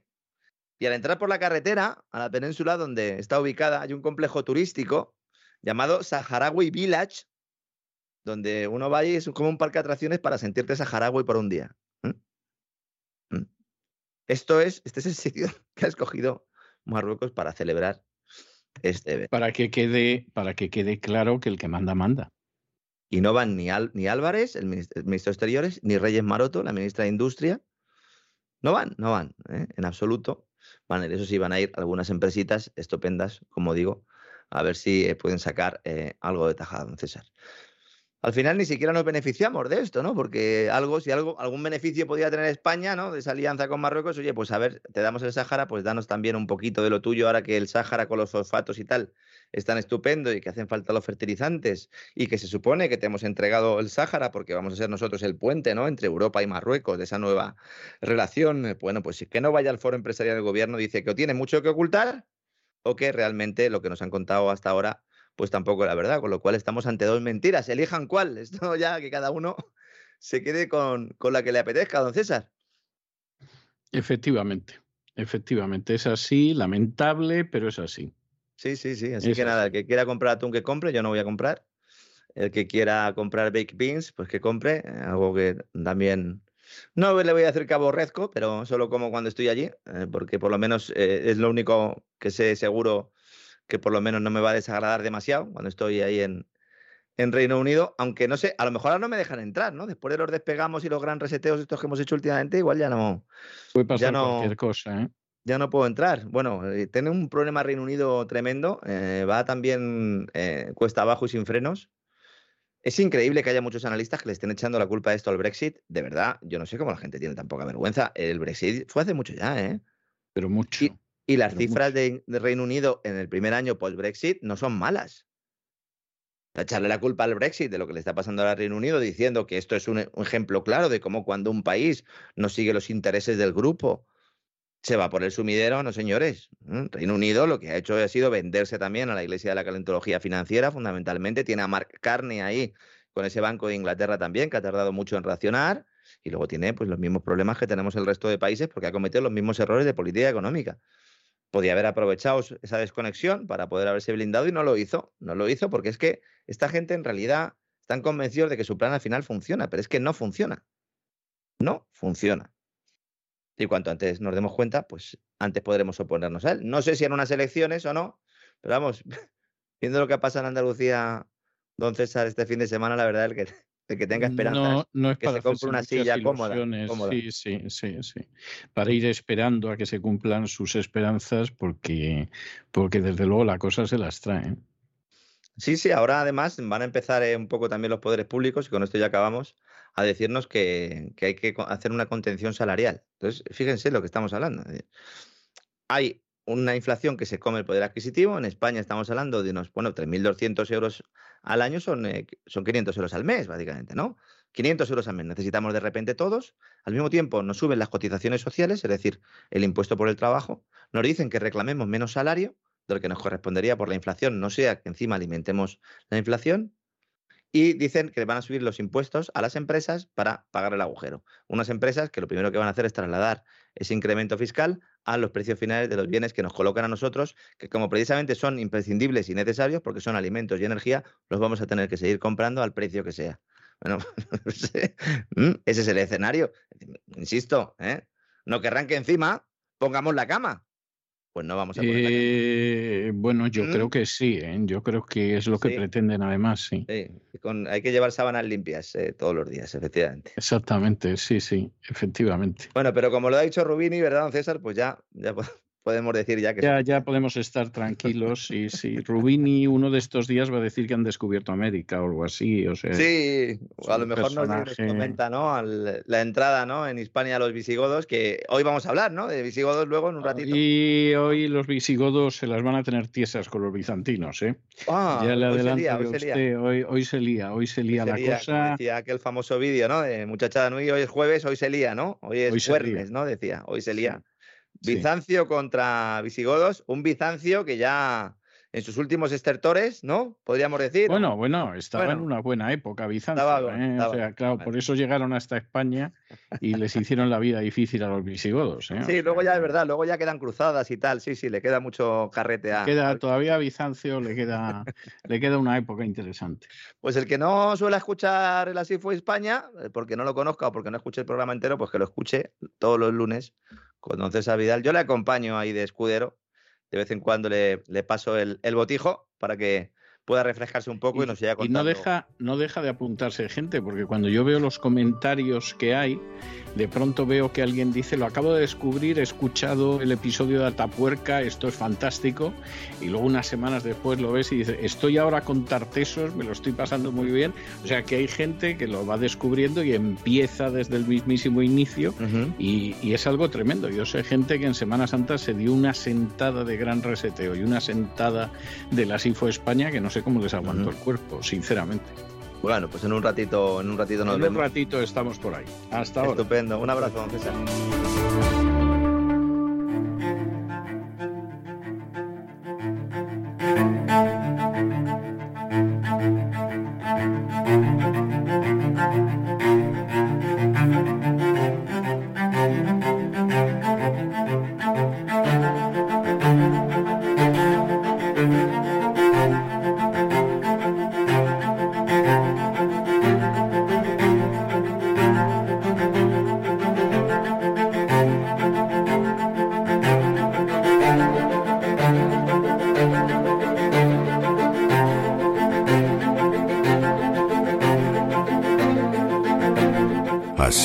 España, con César Vidal y Lorenzo Ramírez.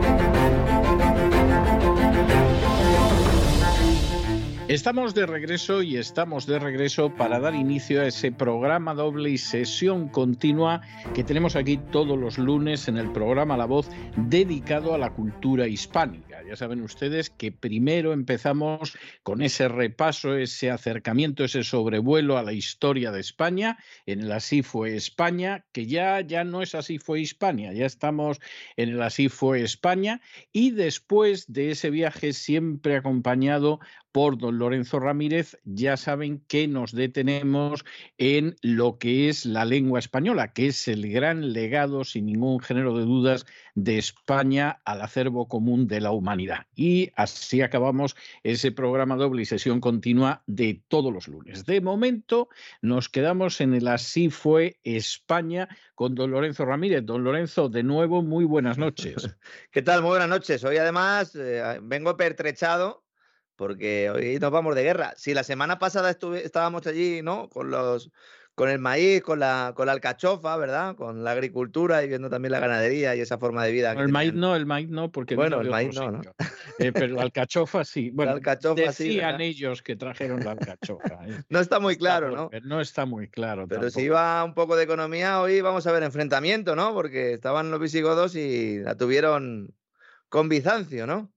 Efectivamente, vamos a ver, aquí vamos a ponernos en su sitio. Primero los visigodos, ya está clarísimo que no van a poder salir de la península ibérica, los han expulsado los francos de Clodoveo de las Galias, de la actual Francia, se sitúan al sur de los Pirineos, pero llegan al sur de los Pirineos y aparte de los españoles a los que piensan despojar, los hispanos romanos a los que van a despojar, se encuentran con que todo, todo no es tan fácil fácil de controlar, porque hay una parte del territorio que está en poder de Bizancio.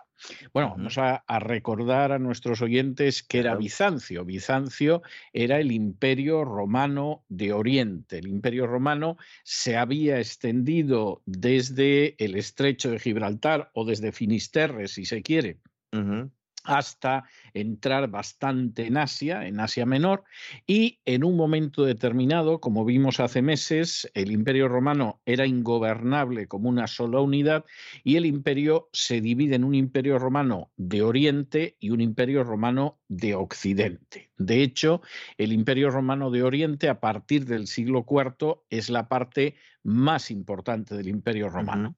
Cuando en el año 476 el rey de los Érulos, que era una eh, tribu bárbara de quinta división que se llamaba Odoacro, pues destituye al último emperador del Imperio Romano de Occidente, Rómulo Augustulo, echa mano de las insignias imperiales y las manda a Constantinopla, donde está el Imperio Romano de Oriente, como diciendo, vosotros seguís siendo el emperador, pero por aquí ni aparezcáis.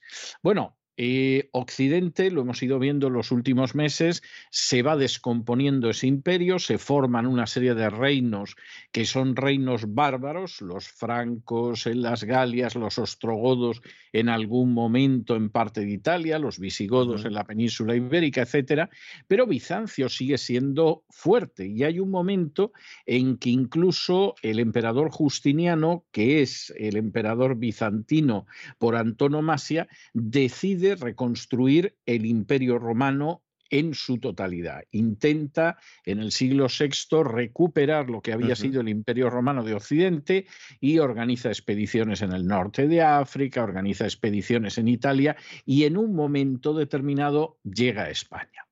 Los visigodos en ese momento andaban en una situación delicada porque en el 541 los francos, que no se conformaban con haberlos eh, arrojado al otro lado de los Pirineos, conducidos por sus reyes Clotario y Childeberto, deciden entrar en España y ampliar el poder que han tenido hasta ahora sobre los visigodos. Y aquí se produce un episodio que vamos a recordar en su día cuando hablemos de Roncesvalles, que todavía nos faltan muchos meses, pero yo espero que la próxima temporada a lo mejor lo mencionemos. Y es el hecho de que los francos entran por la comarca de Pamplona, la saquean totalmente, asedian Zaragoza, saquean los lugares próximos y en un momento determinado se retiran. Bueno, aquí la leyenda dice que los francos se retiraron porque los cesaragustanos, es decir, los zaragozanos, tenían la túnica de San Vicente Mártir y la empezaron a pasear por las murallas y los francos dijeron, pues vámonos a ver si estos que tienen la túnica de San Vicente Mártir nos causan una inmensa derrota. Bueno, la historia esta, evidentemente, para tontos y beatas puede ser aceptable, pero es absolutamente inverosímil y no tiene nada que ver con la realidad. Aquí lo que sucedió fue que el rey de los visigodos, Teudis, envió al duque Teudiselo quien en un momento determinado hizo lo que siempre se ha hecho en esa zona del mundo, es decir, ocupó los pasos pirenaicos por donde tenían que retirarse los francos, les cortó la retirada y entonces los francos intentaron regresar, pero Teudiselo los dio una paliza soberana, de hecho muy poquitos consiguieron salvar la vida y los pocos que salvaron la vida pudieron regresar a Francia previo pago de un rescate. Bueno, este fue el primer Roncesvalles que sufrieron los franceses. Ya tendremos ocasión de hablar de otro Roncesvalles claro. que le cayó a Carlomagno encima y que realmente, pues claro, es toda esa zona de Aragón, Navarra, el Valle del Ebro, que en un momento determinado te toman lo que son los pasos de los Pirineos y lo pasas realmente muy mal. Esto es lo que sucedió, lo de la túnica de San Vicente, pues eso es un invento de Gregorio de Tours para intentar aprovechar la situación, no, no es otra cosa. Bueno, eh, al mismo tiempo que se produce este enfrentamiento con los francos, que tuvo éxito, no tuvo tanto éxito Teudis en su idea de apoderarse de Ceuta. Fijémonos que ya Ceuta, como Melilla, eran lugares que en la época del Imperio Romano, como contamos en su día, estaban vinculados administrativamente con Hispania, es decir, no era algo que no tuviera nada que ver, no, no, estaba vinculado con Hispania porque era la manera de controlar el estrecho y Teudis en un momento determinado pues intenta ocupar eh, Ceuta, pero como cabeza, realmente mal asunto, sí, Como cabeza de puente, lo, eh, o sea, para él era importante no solo por poder entrar por el sur, sino porque era, era, formaba parte del plan este de, para él, reconquistar Hispania, porque según la visión ¿no? de Justiniano, eso seguía siendo Hispania, lo que es que se le habían quitado los, los visigodos, ¿no?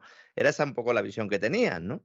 Efectivamente. Y en esta ocasión, pues por supuesto, quienes se imponen son los bizantinos, es decir, los visigodos intentan apoderarse de esa Ceuta siempre unida desde la época del Imperio Romano a Hispania. Los bizantinos combinan una operación extraordinaria por tierra y por mar y por supuesto los intentos de recuperar Ceuta, que hubo dos, uno en el 533 y otro en el 542, se saldan con sendos fracasos para los visigodos. Teudis acabó mal, ¿eh? o sea, fue el primero que se enfrentó con los bizantinos, eh, cosechó esta doble derrota en Ceuta. Considerado un tirano también, que empezó muy joven a gobernar. Eh, sí, y que además pues tenía sangre ostrogoda, con lo cual seguramente a los visigodos casi casi los veía como súbditos conquistados. Ostrogodos los que estaban en, los que Italia. Italia, efectivamente. Efectivamente. Y lo que sucede es que, bueno, en ese momento, pues Teudis en el año 548 se introduce una persona en su palacio, se finge loco y lo asesina. Sabemos que se fingió loco, al parecer los locos... Antes o después, ¿no? fuera. O sea, esta, esta es la historia y efectivamente, no, se fingió loco antes. yo supongo que lo hizo fundamentalmente con la idea de, de luego, pues eh, no sé lo que he hecho, lo ha hecho sin intención, no le sirvió de nada, obviamente. Pero a Teudis lo sucede Teudiselo. Teudiselio, Teudiselo duró muy poquito en el poder, subió al trono en el 548 y en el 549 lo asesinaron esto era lo que llamaban el morbo gótico. Exactamente. el morbo gótico no era una forma de porno de los visigodos. No, no, no. el morbo gótico era que los reyes caían como moscas, eh, víctimas de golpes de Estado, de conjuras, de asesinatos, etcétera, etcétera, etcétera. Y entonces, la verdad es que el pobre Teudiselo también lo asesinaron. Lo asesinaron en Sevilla cuando estaba en un panquete donde se lo estaba pasando de maravilla, de maravilla hasta que lo asesinaron, obviamente, porque parece ser que el banquete en las fuentes aparece descrito como alegre banquete, pues seguramente sería un alegre banquete. Porque ellos ya estaban ahí, la Bética ya la habían conseguido, ¿no? Claro. En la zona de la, la cartaginense también, que se dice, yo no sé, esto seguramente usted me lo pueda confirmar, pero cuadra mucho con todos los análisis que lleva usted haciendo desde que, desde que empezamos esta serie. Precisamente la cartaginense y la bética estaban dominadas mayoritariamente por terratenientes hispanos-romanos. Claro. Que además no se llevaban muy bien con los visigodos y eso pudo también influir, ¿verdad?, para que fueran las que cayeran. Y, bueno, eh, Córdoba, por el contrario, fue un bastión ahí de rebeldes. Es decir, ¿eh? que la cuestión no era, iba por barrios, esa alegría, pero básicamente se quedan con esa parte del, del sureste ¿no? de España. Eso sería la provincia de España famosa, la, la provincia de Spaniae del Imperio Bizantino, podríamos decir. Exactamente. Sí, una parte de Levante y una parte de, la actual Andalucía, efectivamente. Y, en fin, eh, provincia que ellos estaban encantados, eh, según ellos, de recuperar. Provincia romana para ellos, efectivamente. Provincia romana para ellos, que por lo tanto quien tenía que ocupar pues era el emperador Justiniano. ¿no? Bueno, el pobre Teudiselo, como yo comentaba, en aquel momento sus problemas con los bizantinos habían sido escasos, pero total, para un año que estuvo, pues realmente no hubo más. Los bizantinos fundamentalmente llegan con, con Agila, que ah, llega al trono en el año 549, va a estar apenas un lustro hasta el 554, y Agila en aquel entonces tuvo que enfrentarse fue el primer problema que él tuvo con la rebeldía, la rebeldía de la Bética. Es decir, aquí, como usted decía, puede haber causas de tipo, de tipo social que expliquen la rebeldía de la Bética. No es algo que conozcamos muy bien. El centro de la rebelión, como usted señalaba, está en Córdoba. De hecho, en el 550, pues Agila se dirige hacia Córdoba a ver si consigue sofocar la revuelta de los cordobeses pues no la sofocó, perdió un hijo, perdió el tesoro real y perdió gran parte del ejército y tuvo que retirarse a Mérida y en Mérida ya se quedó sin querer salir, convirtiéndola en capital durante el resto del reinado, pero al mismo tiempo que, que sucede esto, llegan en un momento determinado los bizantinos. Al año siguiente de la derrota en Córdoba, en el 550, en el año 551, el noble Atanagildo se levanta contra, contra Agila y de hecho intenta derribarlo, establece como su centro de operaciones Sevilla, hay quien dice que porque había conseguido partidarios en Sevilla, hay quien dice que bueno, porque era un lugar que le vendría, le venía en ese sentido muy bien para, para enfrentarse con esta situación. Y entonces, en medio de esta guerra civil en España, se produce un fenómeno que se da en las guerras civiles en España, y es que se llama a extranjeros para que ayuden a vencer a uno de los bandos. ¿Eh? Esto pasó en la Guerra Civil Española del 36, pasó durante las guerras carlistas, pasó, por supuesto, lo vamos a ver ya el año que viene, cuando llegan los primeros musulmanes a España en el 711, que los visigodos están enfrentados y uno de los bandos decide llamar a los árabes del norte de África para que les ayuden y los árabes se quedaron 800 años, o sea, verdaderamente se lucieron. Y aquí sucede lo mismo en esta guerra civil en que con el rey Agila se enfrenta a Tanagildo, que también se ha proclamado rey y que ha convertido Sevilla en el centro de operaciones. Atanagildo se da cuenta de que Agila lo va a vencer y entonces decide pedir ayuda a la gran Ah, potencia de la época, que era Bizancio. Que no es que fuera al revés, que Justiniano usara Tanagildo, no. no. Es a posteriori ese acuerdo. Exactamente, exactamente. Se estrecharon la mano y luego al final, como luego seguramente velará, pues eh, precisamente. Si se descuidan, se de quedan con el brazo, claro. Es que si eso pasa siempre en España, lo que pasa es que no, no aprenden con el paso del tiempo, ¿no? Bueno, a esas alturas Justiniano había añadido a, a lo que era el Imperio Romano de Oriente el África del Norte. Había un general suyo que era Narsés, que estaba destrozando el reino ostrogodo de Italia. De hecho, el reino ostrogodo de Italia va a perecer frente a los golpes que le, le asesta Justiniano. Y entonces Justiniano pues forma un ejército, parece que no era un ejército muy grande, y lo envía a la península ibérica antes de que Atanagildo acabe siendo aplastado por Agila. Aquella era una, era una oportunidad muy buena y entonces Justiniano dice, pues nada, vamos a aprovechar la oportunidad y a ver si nos podemos apoderar de Hispania. Al frente del ejército bizantino de Justiniano, que era un pequeño ejército, quiero insistir en ello, y que llega hasta la península ibérica, había un patricio de 80 años que se llamaba Liberio. Liberio había servido al, al Imperio Romano de Occidente. Es decir, era una persona que había sido prefecto de Arles. Para algunos era casi un símbolo de lo que había sido el imperio romano que había desaparecido en Occidente. Y entonces, pues lo que sucede es que Justiniano dice, bueno, mandamos a este y va a parecer como que restauramos la civilización gloriosa del imperio romano sobre estos bárbaros infernales que han descendido desde el norte, ¿no? El- Como símbolo tropas- más que, más que como otra cosa. símbolo más que otra cosa. Las tropas bizantinas desembarcan en algún lugar cercano a Sevilla, más que nada porque Atanagildo era ahí donde tenía su cuartel general, y entonces los visigodos de Atanagildo, los bizantinos de Liberio, se enfrentan muy cerquita de Sevilla con Agila. Se enfrentan con él y lo derrotan. De manera que Agila no tiene más remedio que retirarse hacia, hacia Mérida, no consiguen imponerse sobre él los bizantinos ni los godos de Atanagildo y en un momento determinado pues esto se acaba también como se suele acabar en algunos episodios de, de la historia de España ciertas resistencias numantinas. Bueno, pues al final aparecen una serie de asesinos que matan a Agila en el 555, que se pasan a Tanagildo y se acabó el problema. Igual que en su día hubo unos traidores a los que, que pagó Roma para que asesinaran a Viriato y luego no los pagó, pero bueno, de momento asesinaron a Viriato, pues aquí sucede lo mismo con Agila, ¿no? Se acaba el problema y empieza otro. Efectivamente, aquí acaba otro problema porque, claro, en ese momento de pronto los visigodos se dan cuenta de que los bizantinos Están no se ya. van a ir. Claro, ir. exactamente.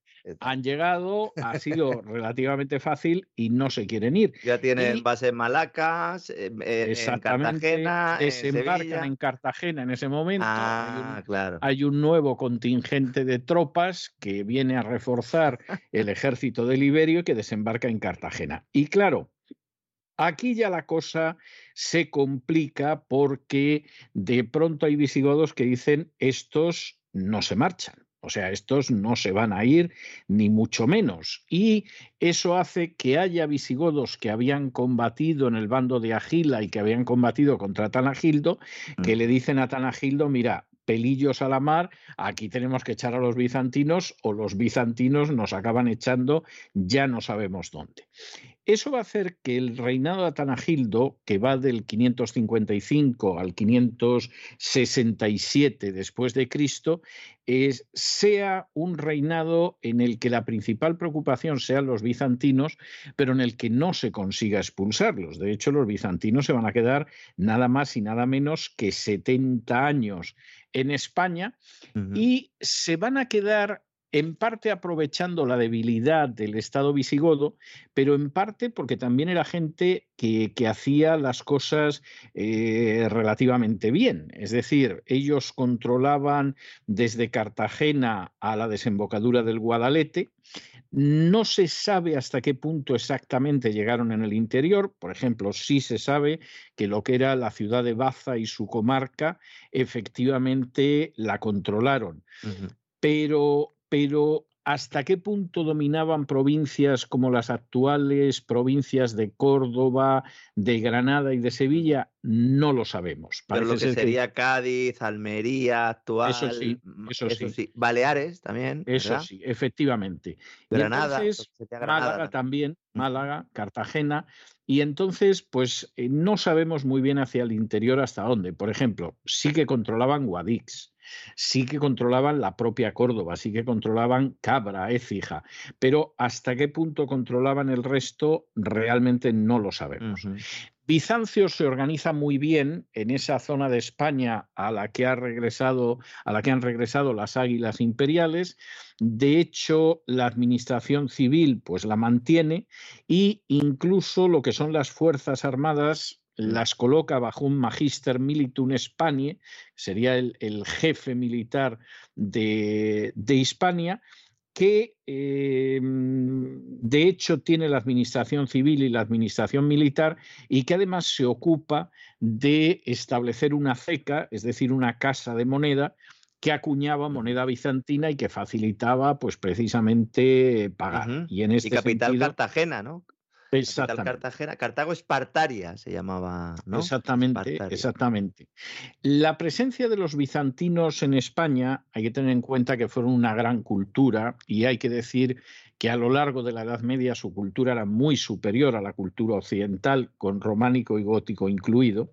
Es decir, la gran cultura europea de la Edad Media es Bizancio. Cuestión aparte es que nos pille muy lejos a determinados pueblos, como puede ser el caso de los españoles o de los mm. portugueses, y bueno, lo mires casi como si aquello fuera Extremo Oriente, pero no, la gran cultura europea medieval, aparte de los árabes que se asienten en España, pero propiamente eh, europea y medieval va a ser la de Bizancio. Y de hecho los bizantinos en esas siete décadas que se quedan en España, no solamente es que favorecen mucho el aspecto del comercio, que por supuesto que sí, sino a, partir de eso también la cultura. Por ejemplo, los bizantinos consiguen, y esto suele pasar con determinadas culturas superiores, que eh, haya hispanos que vayan a estudiar a Bizancio. ¿Eh? De la misma manera que hoy en día, pues hombre, es raro que un norteamericano se vaya a hacer estudios a México, Argentina o a Perú salvo que quiera especializarse en la historia argentina o en la historia mexicana o así, pero tienes multitud de personas de Hispanoamérica que vienen a estudiar a universidades americanas y en muchos casos se quedan, pues en aquella época sucedió lo mismo. Por ejemplo, en un momento determinado, Leandro de Sevilla, que se convertiría con el tiempo en San Leandro de Sevilla, pues ese estuvo en Bizancio a ver si conseguía que los bizantinos le ayudaran en otra de las guerras civiles numerosísimas que hay en España. Juan de Víclaro, que es un autor hispano, pero de la zona lusitana, esa zona entre Extremadura y Portugal, pues ese vivió 16 años en Bizancio. Es decir, se fue a Bizancio para formarse y de alguna manera, pues eh, para absorber algo de esa cultura muy superior a la de los visigodos, que era la cultura bizantina. Y también hubo bizantinos que hicieron fortuna en España y que efectivamente se trasladaron aquí, ¿no? Por ejemplo, había un físico, un médico, que se llamaba Pablo, Paulos, que era bizantino, que llega a España y como sabe mucho más que los españoles, acaba de obispo de Mérida, que era una diócesis muy importante. ¿Eh? ¿Y cómo sería la cosa? Que el Paulos se trajo a un sobrino que se llamaba Fidel y el sobrino Fidel le sucedió como obispo. O sea, este eh, estos eran los que organizaban luego los concilios en Sevilla, ¿no? Cosas de este tipo, sí, porque era gente, era gente que en última instancia pues tenía muchísima más cultura y la verdad es que es, que es algo tremendamente importante.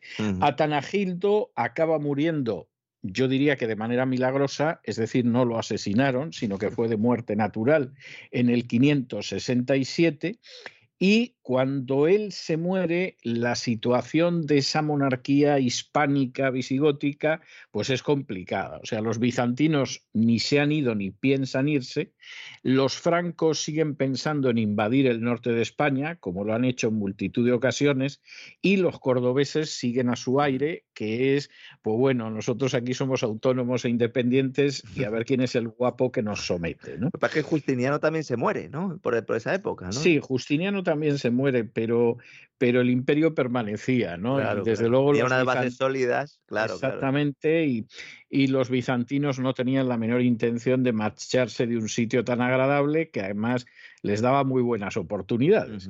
En el año 568, el año siguiente a la muerte de Atanagildo, insisto, prodigiosamente de muerte natural, los visigodos eh, eligen a Liuba, que era el duque de Septimania, donde habían querido entrar los, eh, los francos. Liuba tampoco consigue en absoluto aguantar la situación, pero Liuba sí va a hacer algo que es muy importante, aunque ya lo vamos a tratar la semana que viene.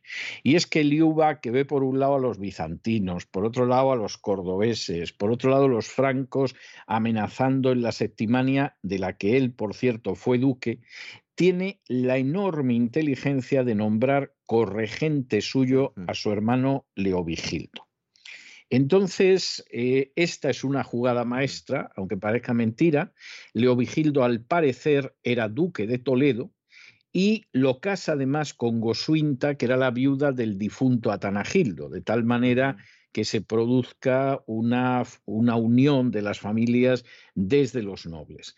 A partir de ese momento, eh, la figura de Liuba es una figura que se va a ir diluyendo, es decir, no ha conseguido, como no han conseguido los monarcas que lo han precedido, dar entidad al reino visigodo, tiene, por supuesto, la rebeldía de los cordobeses, tiene sobre todo a los bizantinos ocupando un trozo considerable del territorio de la península ibérica, pero ha tenido la enorme inteligencia de nombrar primero como corregente y luego como sucesor a Leovigildo.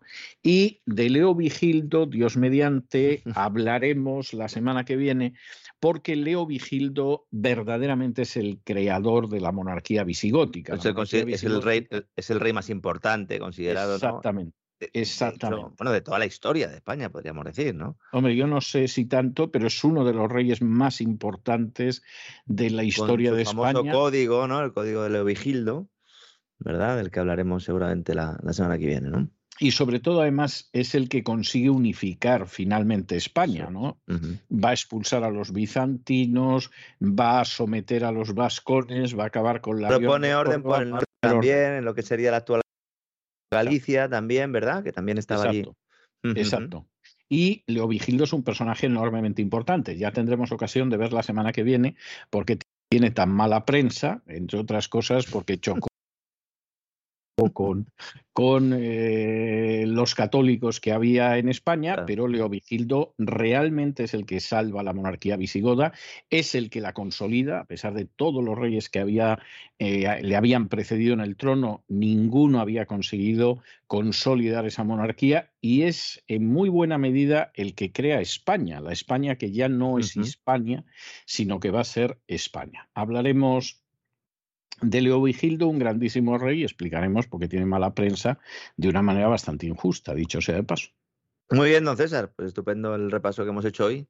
Hemos vuelto a poner nombre, ¿no? Algunos de los de los elementos más importantes de la historia de, España, que ahora ya sí que es, ahora ya sí que es España, y con Leo Vigildo lo será Con Leo Vigildo todavía Nos contará usted a ver qué pasó con esos vascones y con esa con esa campaña llena de, bueno, mucha polémica, ¿verdad?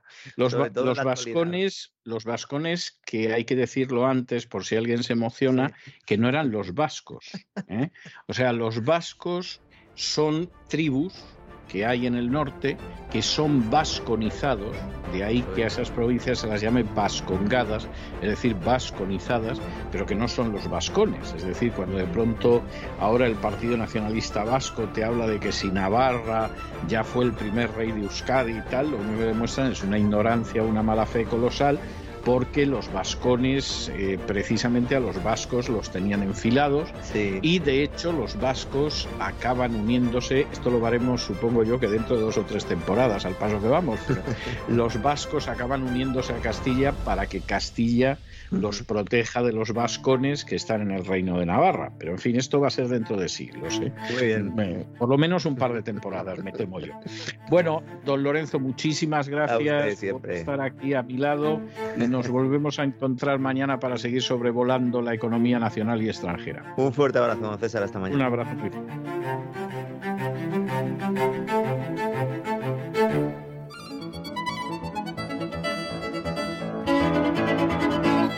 Palabras al aire con Sagrario Fernández Prieto.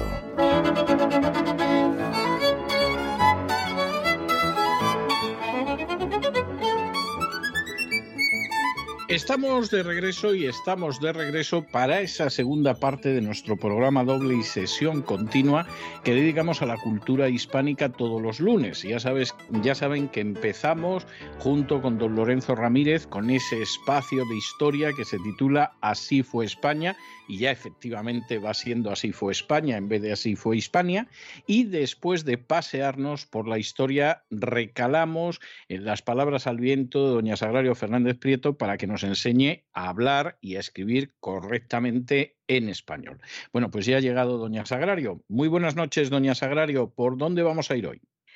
Muy buenas noches, don César. Pues vamos a ir por el aire, palabras al aire. ¿Qué ha dicho usted palabras al viento, para que no haya confusión. He dicho al viento. Al viento. Se me ha debido de ir la cabeza. Por eso de las palabritas se la lleva el viento. Exactamente, ha debido de ser algo así. Usted me disculpará. Lo nuestro, por supuesto, es palabras al aire. Y la palabra del día del diccionario es quisicosa. Quisicosa, una palabra que yo no había escuchado ni, ni visto nunca. Es coloquial y significa enigma u objeto de pregunta muy dudosa y difícil de averiguar como es una palabra que yo no, conocía, he ido a, buscar a doña María Moliner para ver qué dice, porque para mí doña María, ya sabe usted que tiene un sitio especial en mi vida. Y quisicosa en el diccionario de María Moliner dice contracción de la frase ¿qué es cosa y cosa? con que antiguamente se empezaba el planteamiento de las adivinanzas y también acertijo que consiste en dar en forma indirecta, a veces en verso, algunos datos de la cosa que hay que adivinar. A mí me parece eh, que debía de ser o debe de ser algo parecido al, al veo veo, por ejemplo, cuando jugábamos al veo veo, que es una cosita con que letrita y a partir de ahí se iban dando posibilidades de lo que podía ser. En fin, un, eh, es un, un, juego, enigma, objeto de pregunta muy dudoso y difícil de averiguar, lo que no añade el diccionario académico es que se utiliza como juego y yo por más que he buscado no he encontrado ninguna frase en ningún lugar donde se, utilice esta palabra y por muy coloquial que sea yo en el, en el habla coloquial diaria no la he escuchado nunca, ni ahora ni de pequeña, nunca. En fin, pero como curiosidad está bien. Aquí tenemos este quisicosa, o es femenino, esta quisicosa. Y eh, continúo con un presentador de un programa de, televisión que dice, ¿cuál es el delito que hiciste? Lo que quiero es, una vez más, eh, recordar que el verbo hacer es un verbo comodín, que se puede utilizar, no se puede decir que sea una incorrección, pero como es un verbo comodín, eh, hay que buscar el verbo adecuado, el correcto, el que se debe utilizar en ese momento. Los comodines son para cuando no se tienen opciones, pero si se tienen opciones hay que utilizarlas. Y los delitos se cometen, se realizan, se ejecutan, se perpetran hacerse, eh, se hacen muchísimas, hacerse se se hace, todo, pero los delitos, como ya he dicho, tienen sus verbos eh, con los que se relaciona habitualmente, pues eso, cometer delitos, perpetrar delitos, ejecutar delitos, realizar delitos, etc. Continúo con un tertuliano. Puede que Francia está pagando la energía más barata. Mm, vamos, como todos los programas, al uso del subjuntivo, que es ese tiempo que dentro de poco va em, a empezar a decir, yo recuerdo que en el colegio estudié un tiempo que, mm, que, era el subjuntivo y vamos a ver que esa persona tiene por lo menos más de 60 años, porque ahora mismo las personas que tienen alrededor de 40, 50 ya eh, también están perdiendo el subjuntivo. No solamente los jóvenes, los relativamente jóvenes de 40 a 50 tampoco lo saben utilizar. Por ejemplo, este tertuliano era de los relativamente jóvenes. Yo em, denomino relativamente jóvenes a los que tienen, eh, pues eso, entre 40 y 50 años y dice puede que Francia está pagando la energía más barata, ¿no? El subjuntivo. Y además tienes la introducción, puede que una posibilidad, la posibilidad se asocia con el subjuntivo. Puede que Francia esté, puede que esté pagando la energía más barata. Y ahora voy a comentar algo que últimamente escucho mucho. Yo no sé si es que está de moda, sobre todo no sé por qué en una eh, pues en un, en un coloquio, no recuerdo de qué estaban hablando, y entonces era un coloquio con una invitada, y entonces la invitada dice, eh, y entonces algo que le pasó en su vida, tenía que hablar de algo, se encontró con alguien, y entonces me rompí. Este me rompí lo escucho muy a menudo, escucho me rompí, a veces añaden me rompí por dentro, que es una, una redundancia puede romperse uno por fuera, también es cierto, pero si te rompes parece que te rompes entero, ¿no? Por dentro y por fuera. Y no sé por qué se utiliza, por qué se ha puesto de moda, de dónde sale, significa, significa el verbo romper. Es del inglés, es del inglés. Es, un, sí, es, es una expresión muy común, muy común en inglés y sobre todo además en inglés americano, sí. ¿Y especifican en inglés por dentro? Ocasiones sí. En ocasiones sí.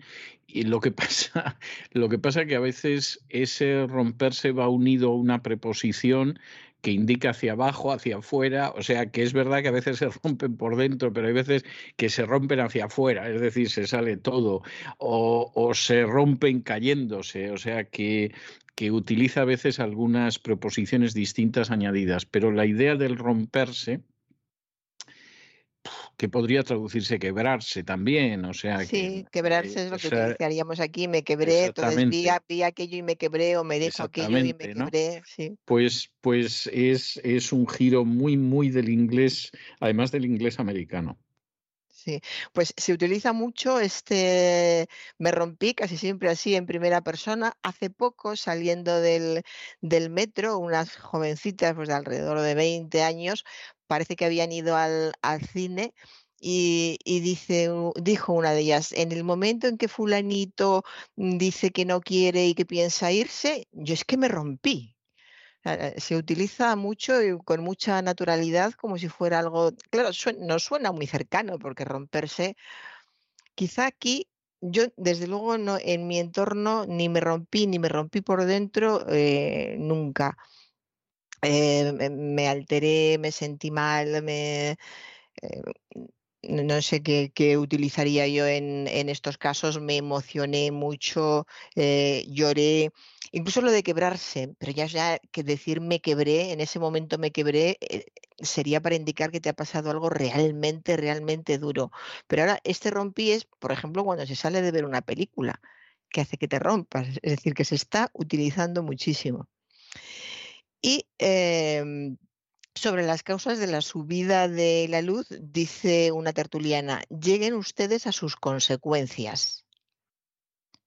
Eh, si, están hablando de las causas de la subida de la luz y ella ha, dado su opinión, pues será, lleguen ustedes a sus conclusiones. Está confundiendo las consecuencias de cada uno con las consecuencias del fenómeno, de la subida de la luz, con las conclusiones que puede sacar cada uno.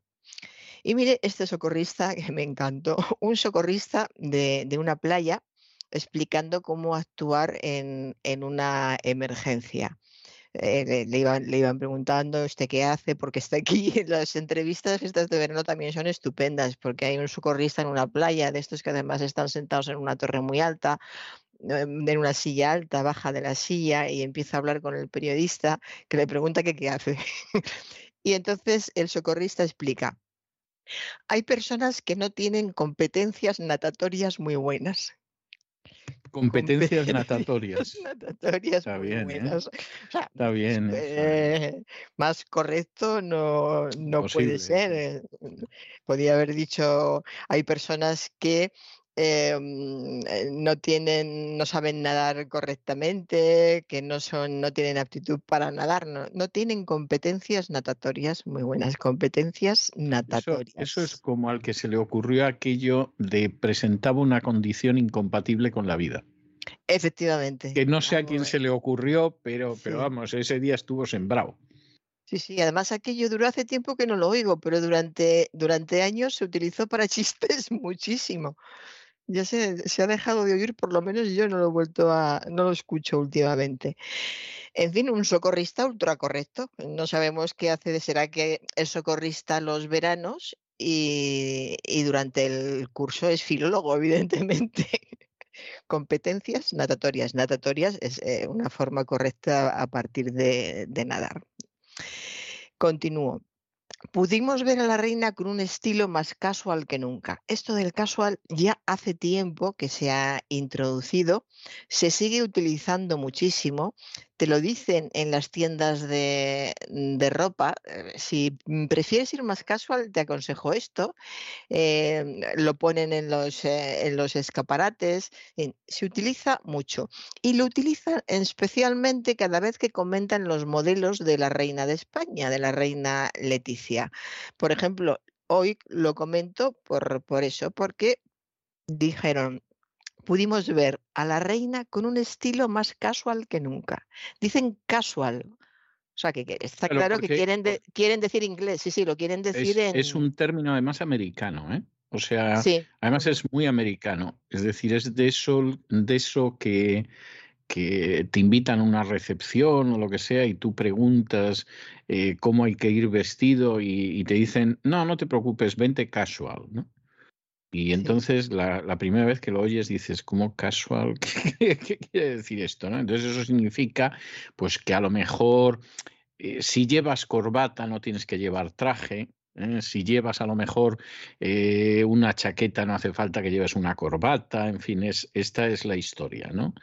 Pero, pero efectivamente ese es un término muy, muy americano, se utiliza mucho.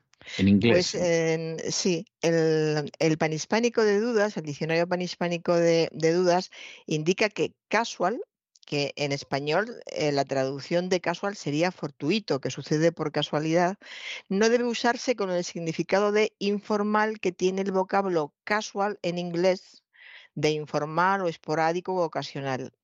Y lo consideran como un falso amigo, una, de esta, una palabra que tiene, que se parece mucho a la palabra castellana, pues, bueno, se escribe exactamente igual y se parece mucho en la pronunciación, pero tiene un significado diferente.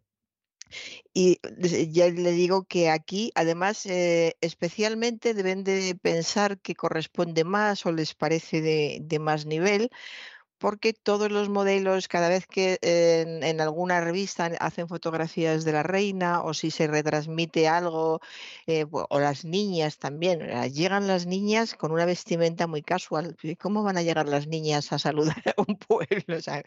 Pero sí, eh, gusta, gusta mucho. Y, y sí, yo sé de, de- alguien en, eh, en un entorno más o menos cercano, joven de- desde luego, joven, veintitantos, que, que sí pregunta lo de casual. Es curiosamente una persona que, que ha viajado mucho, pero no por Estados Unidos o por países anglosajones, ha estado en el norte de Europa, eh, ahora está en el este de, Europa, en fin, que ha estado por, muchos países, pero como el inglés está extendido por todas partes y luego hay palabras que a partir del inglés se extienden ya por, todo el mundo. Y eh, este chico, por ejemplo, pues puede decir a veces en, Turquía, eh, para ir a una fiesta puedes ir casual y, nadie se extraña. Te habla de Turquía, en fin. Es una palabra muy, muy extendida, pero insisto, eh, hay palabras que tienen la misma forma, eso son lo, que se llaman falsos amigos en, en el idioma. Tienen la misma forma, pero no tienen por qué tener el mismo significado porque tengan la misma forma. Y ahora algo que no, no he entendido, fíjese, es un colaborador de un programa de televisión y estaban eh, debatiendo sobre las elecciones andaluzas y dice, lo dijimos cuando no era una profecía autocumplida. ¿Cómo que es esto de una profecía autocumplida? No, el término es otro término americano. es un término americano, es un término americano, se utiliza mucho y efectivamente puede ser autocumplida en el sentido de que finalmente tú la cumples. Es decir, tú dices, verás tú, verás cómo no vamos a tener dinero a fin de mes. Y como te gastas todo el dinero, efectivamente llega el fin de mes y no te queda un céntimo. ¿Eh? Pero es el, es el self-fulfilled prophecy. La profecía autocumplida es otro término americano. Estoy hoy quedándome espantado de la cantidad de, términos de uso corriente en Estados Unidos que han entrado en el español. ¿eh? O sea, estoy, sabía, pero vamos, hoy es algo por demás. Sí, sí, y hay, y hay más, hay más. Eh, y se podría decir perfectamente, lo dijimos cuando no era una profecía y punto. ¿O es necesario para el significado autocumplida? Yo creo que no. Lo del auto, vamos a ver, el, el calificativo autocumplida va encaminado a desprestigiar esa profecía. Es decir, usted no es que haya realizado un anuncio y el anuncio se ha cumplido. ¿Eh? que fuera una persona que en un momento determinado dijera, pues tal y como van las cosas, este gobierno en septiembre ha tenido que convocar elecciones. Y efectivamente llega el mes de septiembre y el gobierno adelanta las elecciones, etcétera. Eso sería, si no una profecía, un pronóstico acertado. Pero eh, está también la idea de, bueno, usted está lanzando una serie de anuncios del futuro que en realidad usted está provocando que se cumplan. Es decir, no es que sea una profecía, es que se ocupa usted de que eso finalmente se convierta en una realidad, ¿no? Como el ejemplo que yo le ponía antes. Entonces, claro, eh, mérito tiene que haga usted un anuncio determinado si luego es usted el que consigue que eso se cumpla. Pues no tiene ningún mérito, usted está autocumpliendo lo que dice, ¿no? Claro, el, autocumpliendo no, tiene, no tiene sentido en español, pero, pero en inglés sí. Mm. Sí, es así. En todo caso, si eh, la frase fuera, lo dijimos cuando no era una profecía que se ha cumplido. Eso sería bastante cercano a ese sentido, sí. Sí. Mm. Sí. Y, sí, más, eh, más alejado de este autocumplido que no a, muchas personas pues puede no, no, no, es que, nada. Es que yo creo que además en español mm, es una expresión que no tiene sentido y no es fácil de entender. O sea, esta persona simplemente está repitiendo una expresión que es bastante común. Por ejemplo, en la crítica eh, económica, en los análisis políticos, etcétera, ese es un término que se repite mucho se repite mucho. Es decir, el presidente o el senador o no sé qué acaba de pronunciar una profecía autocumplida. Es decir, ha dicho esto porque está provocando que la cosa acabe ahí, etcétera. Pero eso tiene sentido dentro de lo que es el inglés americano. ¿no? Eh, fuera del inglés americano, yo creo que es algo que ni siquiera se entiende bien ni se utiliza en el sentido que se utiliza en el inglés americano. Pero Vamos a ver, yo estoy viendo, y claro, esto además, eh, todo este tipo de términos los lanzan periodistas, ¿no? Entonces, me da la sensación, dado que mucha de esta gente no se puede decir que las lenguas extranjeras sean su área de expertise, que dirían aquí, o sea, que sea algo que dominen, yo tengo la sensación de que muchos de estos términos son mal traducidos al español en reportajes políticos, en reportajes económicos, etcétera, y como se van repitiendo una y otra vez, pues la gente los repite y muchas veces tampoco se entera muy bien de lo que está diciendo. Bueno, pues eh, cambiamos de tercio, bueno, solo un poquito, porque vamos a volver al inglés, pero entre medias una tertuliana sobre un político español. Yo le echaría del país apuntadas de pie. Apuntadas, de, pie. O sea, lo va a coser con. Eh, no, apuntadas de pie es apuntapiés y es catalán. En catalán se dice apuntada de peu apuntada de peu, eh, pues, pues eso, a, puntapiés, con la punta, de, con, la punta del pie, apuntada de peu. Y esta señora es, catalana. Yo le echaría del país apuntadas de pie, que es apuntada de peu en vez de apuntapiés. En catalán dicen apuntada de peu y nosotros decimos apuntapiés. Y continúo con un presentador a su invitada.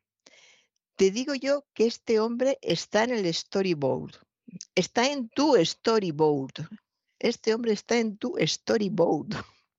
Un presentador a su invitada. Estaban hablando pues de la vida de, esta señora, de las personas que habían pasado por su vida y uno de ellos era un, un señor al que se refiere. Este hombre está en tu storyboard. Storyboard es secuencia de ilustraciones que permiten comprender una historia o una escena de una película antes de filmarse. Se traduciría en castellano como guion gráfico. Y este presentador, pues fíjese qué, qué elaboración, lo dijo muy espontáneamente. No es la primera vez que oigo storyboard. Eh, no sé por qué gusta, quizá por, por, por, lo de las ilustraciones, por las novelas gráficas.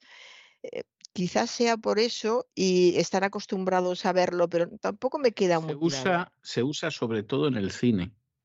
Es decir, el storyboard es, es un trabajo que realiza un señor que se imagina cómo van a ser las escenas. Claro, pero eso es, un guion gráfico, sí. Eh, sí, no, no, no, es exactamente, pero, pero sí es un cuaderno gráfico que se basa en el guion. Por decirlo, es un matiz sutil si se quiere, pero es así.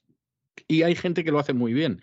De hecho, hay, yo he visto varios, ¿no? Y hay gente que lo hace tan bien, tan bien, tan bien, que luego el, el director no se mueve mucho de, de cómo le han, le han dibujado las escenas.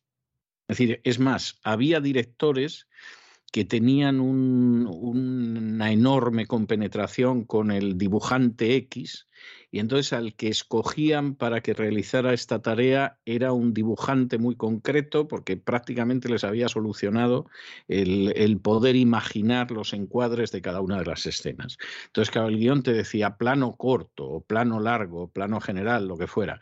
Y el otro ya lo dibujaba de una manera con lo cual el director ya tenía una cierta idea y hay algunos directores que eh, realmente introducían muy poquitas variantes.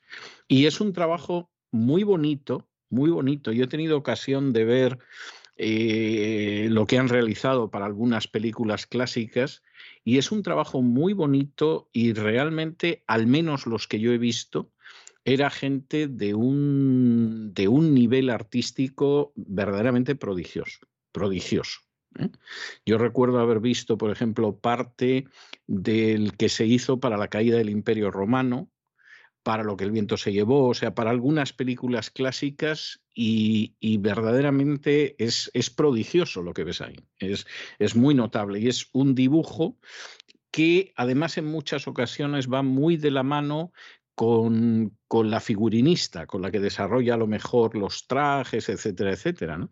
Y es una parte de la producción que aquí en Estados Unidos se cuida muchísimo, se cuida de una manera eh, impresionante, el más mínimo detalle, incluso en películas que no son grandes superproducciones, lo cuidan mucho.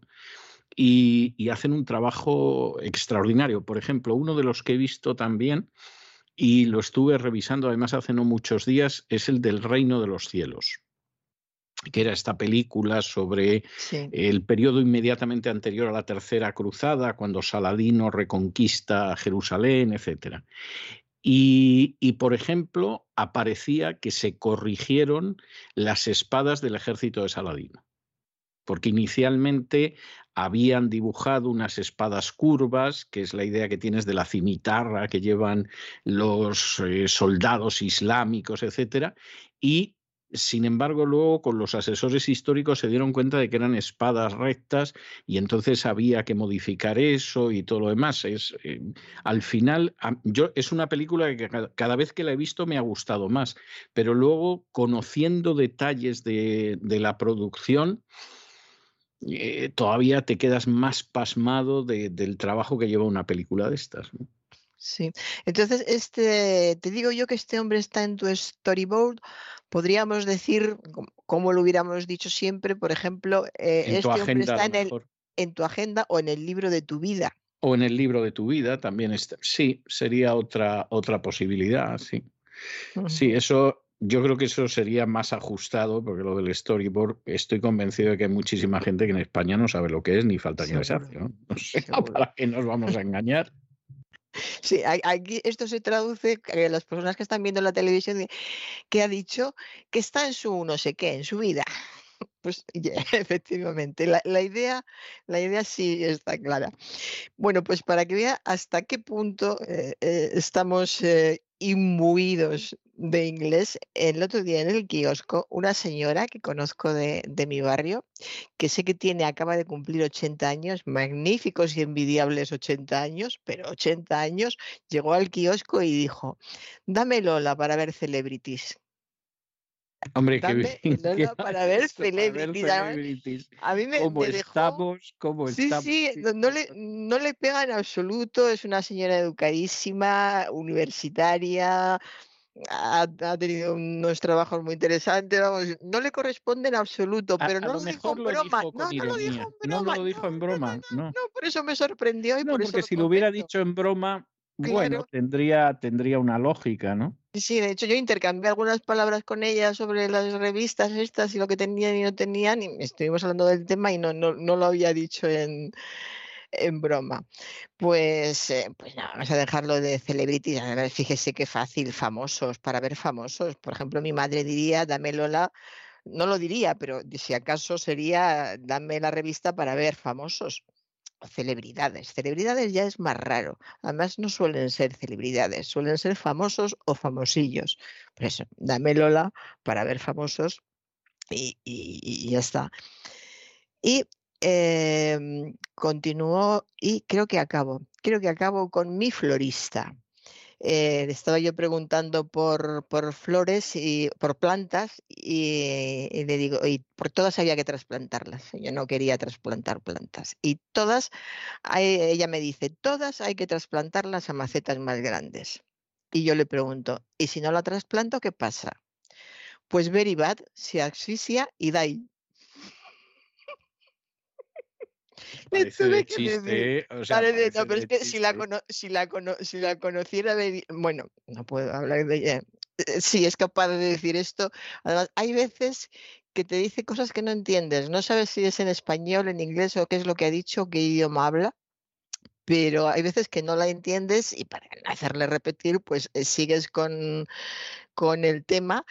Eh, es curioso porque ah, de plantas sabe muchísimo, sabe los nombres latinos en latín de las plantas. Y, te explica, esta es una tal y tal, lo que necesita es esto, esto, esto, esto y lo otro.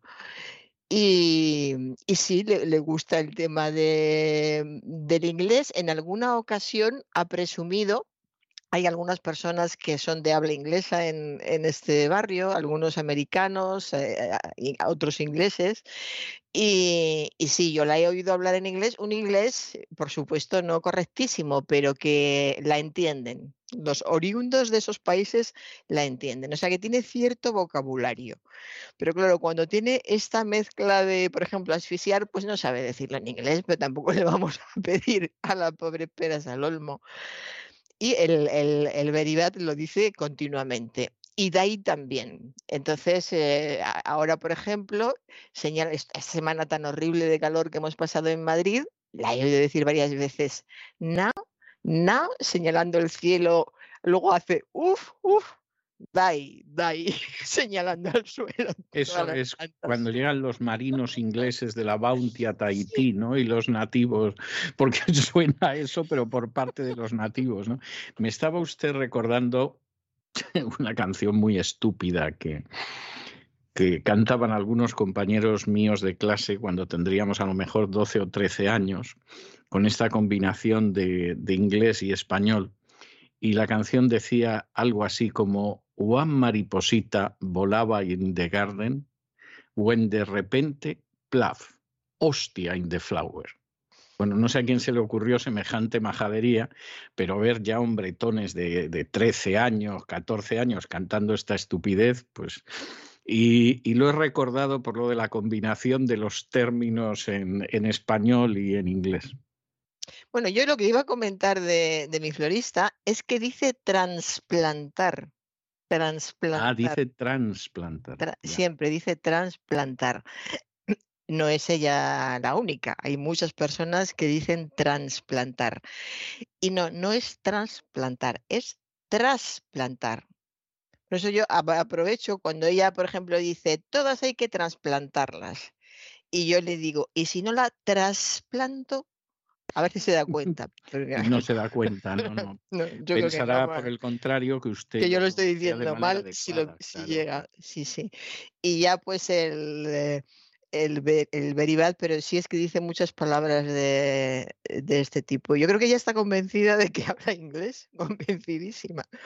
Bueno, algo de inglés habla, o sea que no, tampoco vamos a ser negativos. Algo habla y seguramente algo la entienden, ¿no? Efectivamente. Porque eh, como además gesticula mucho, coge una planta en cada mano y las compara. Eso ayuda, sí. Y cuando te, te, ayuda, dice esta y te acerca la que esta, te la acerca y retira la otra a su hombro. Y luego cambia. Pero esta no, y te enseña la otra. Es todo un personaje la, la florista. Sí, estoy, estoy yo pensando que como sea oyente de este programa ya se puede usted buscar otra persona que le venda los geranios. ¿eh? O sea que... No, no creo. Además, tenía una madre, era, eh, la madre era un auténtico personaje. Además, tenía una autoridad. Era una señora mayor que no se movía nunca de la silla. Era la hija la que, la que hacía todo, siguiendo sus indicaciones. Y ahí no hablaba, la hija no hablaba. Mientras estuvo la madre sentada, en el kiosco ella no hablaba ni inglés ni español, yo creo que ni respiraba la pobre. Y cuando ya la madre se fue, así ha empezado a, revivir, pues hay que dejarla que hable todos los idiomas que sabe. Y que, enseñe todas las plantas. Y lo único que no lo vamos a dejar es que trasplante. Trasplantar, no, trasplantar. Ya comprobaré si lo ha asimilado o no la próxima vez que vaya. Y acabo con mi florista, don César.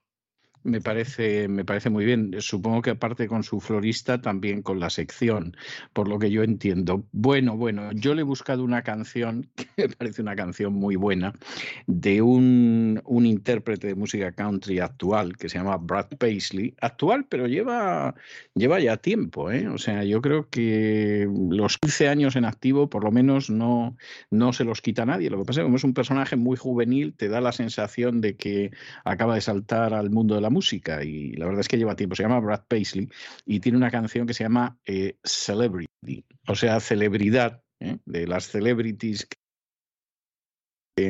que le interesaban a esta señora que iba a comprar revistas al periódico y donde dice cosas tremendas, ¿no? Como el hecho de que cuando, cuando eres una celebrity, una de las ventajas es que no tienes que saber absolutamente nada, pues dedicar tiempo a drogarte, pues ser un ignorante absoluto, etcétera, etcétera. La canción, desde luego, mucha simpatía hacia, hacia las celebrities no tiene, esa es la, la realidad, ¿no? Pero es una canción que está muy bien, como todas las canciones de Brad Paisley. O sea que le dejo con Celebrity y hasta el jueves, Dios mediante. Hasta el jueves. Someday I'm gonna be famous. Do I have talent? Well, no. These days you don't really need it. Thanks to reality shows. Can't wait to date a supermodel. Can't wait to sue my dad. Can't wait to wreck a Ferrari on my way to rehab. Cause when you're a celebrity,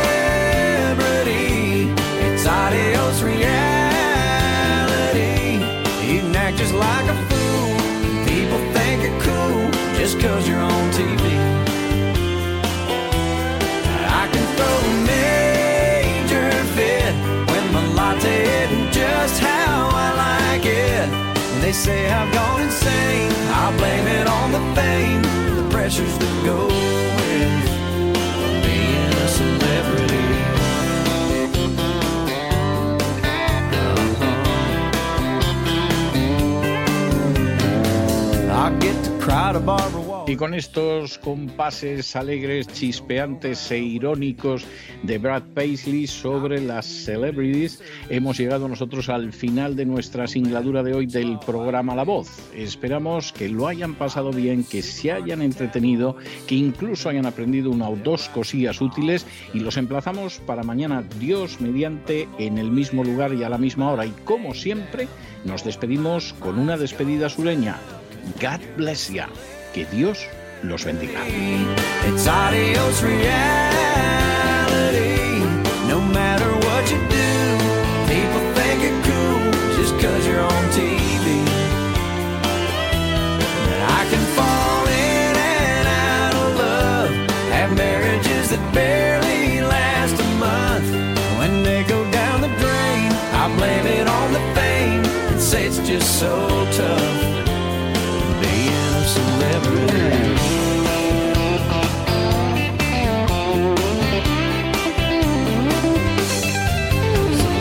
hitch up the wagons and head out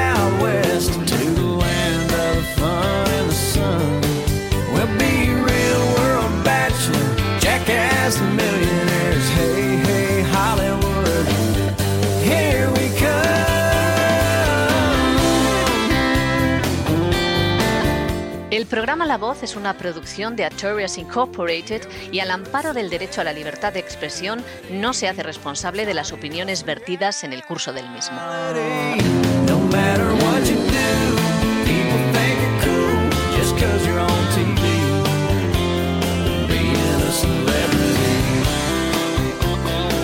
Yeah, celebrity.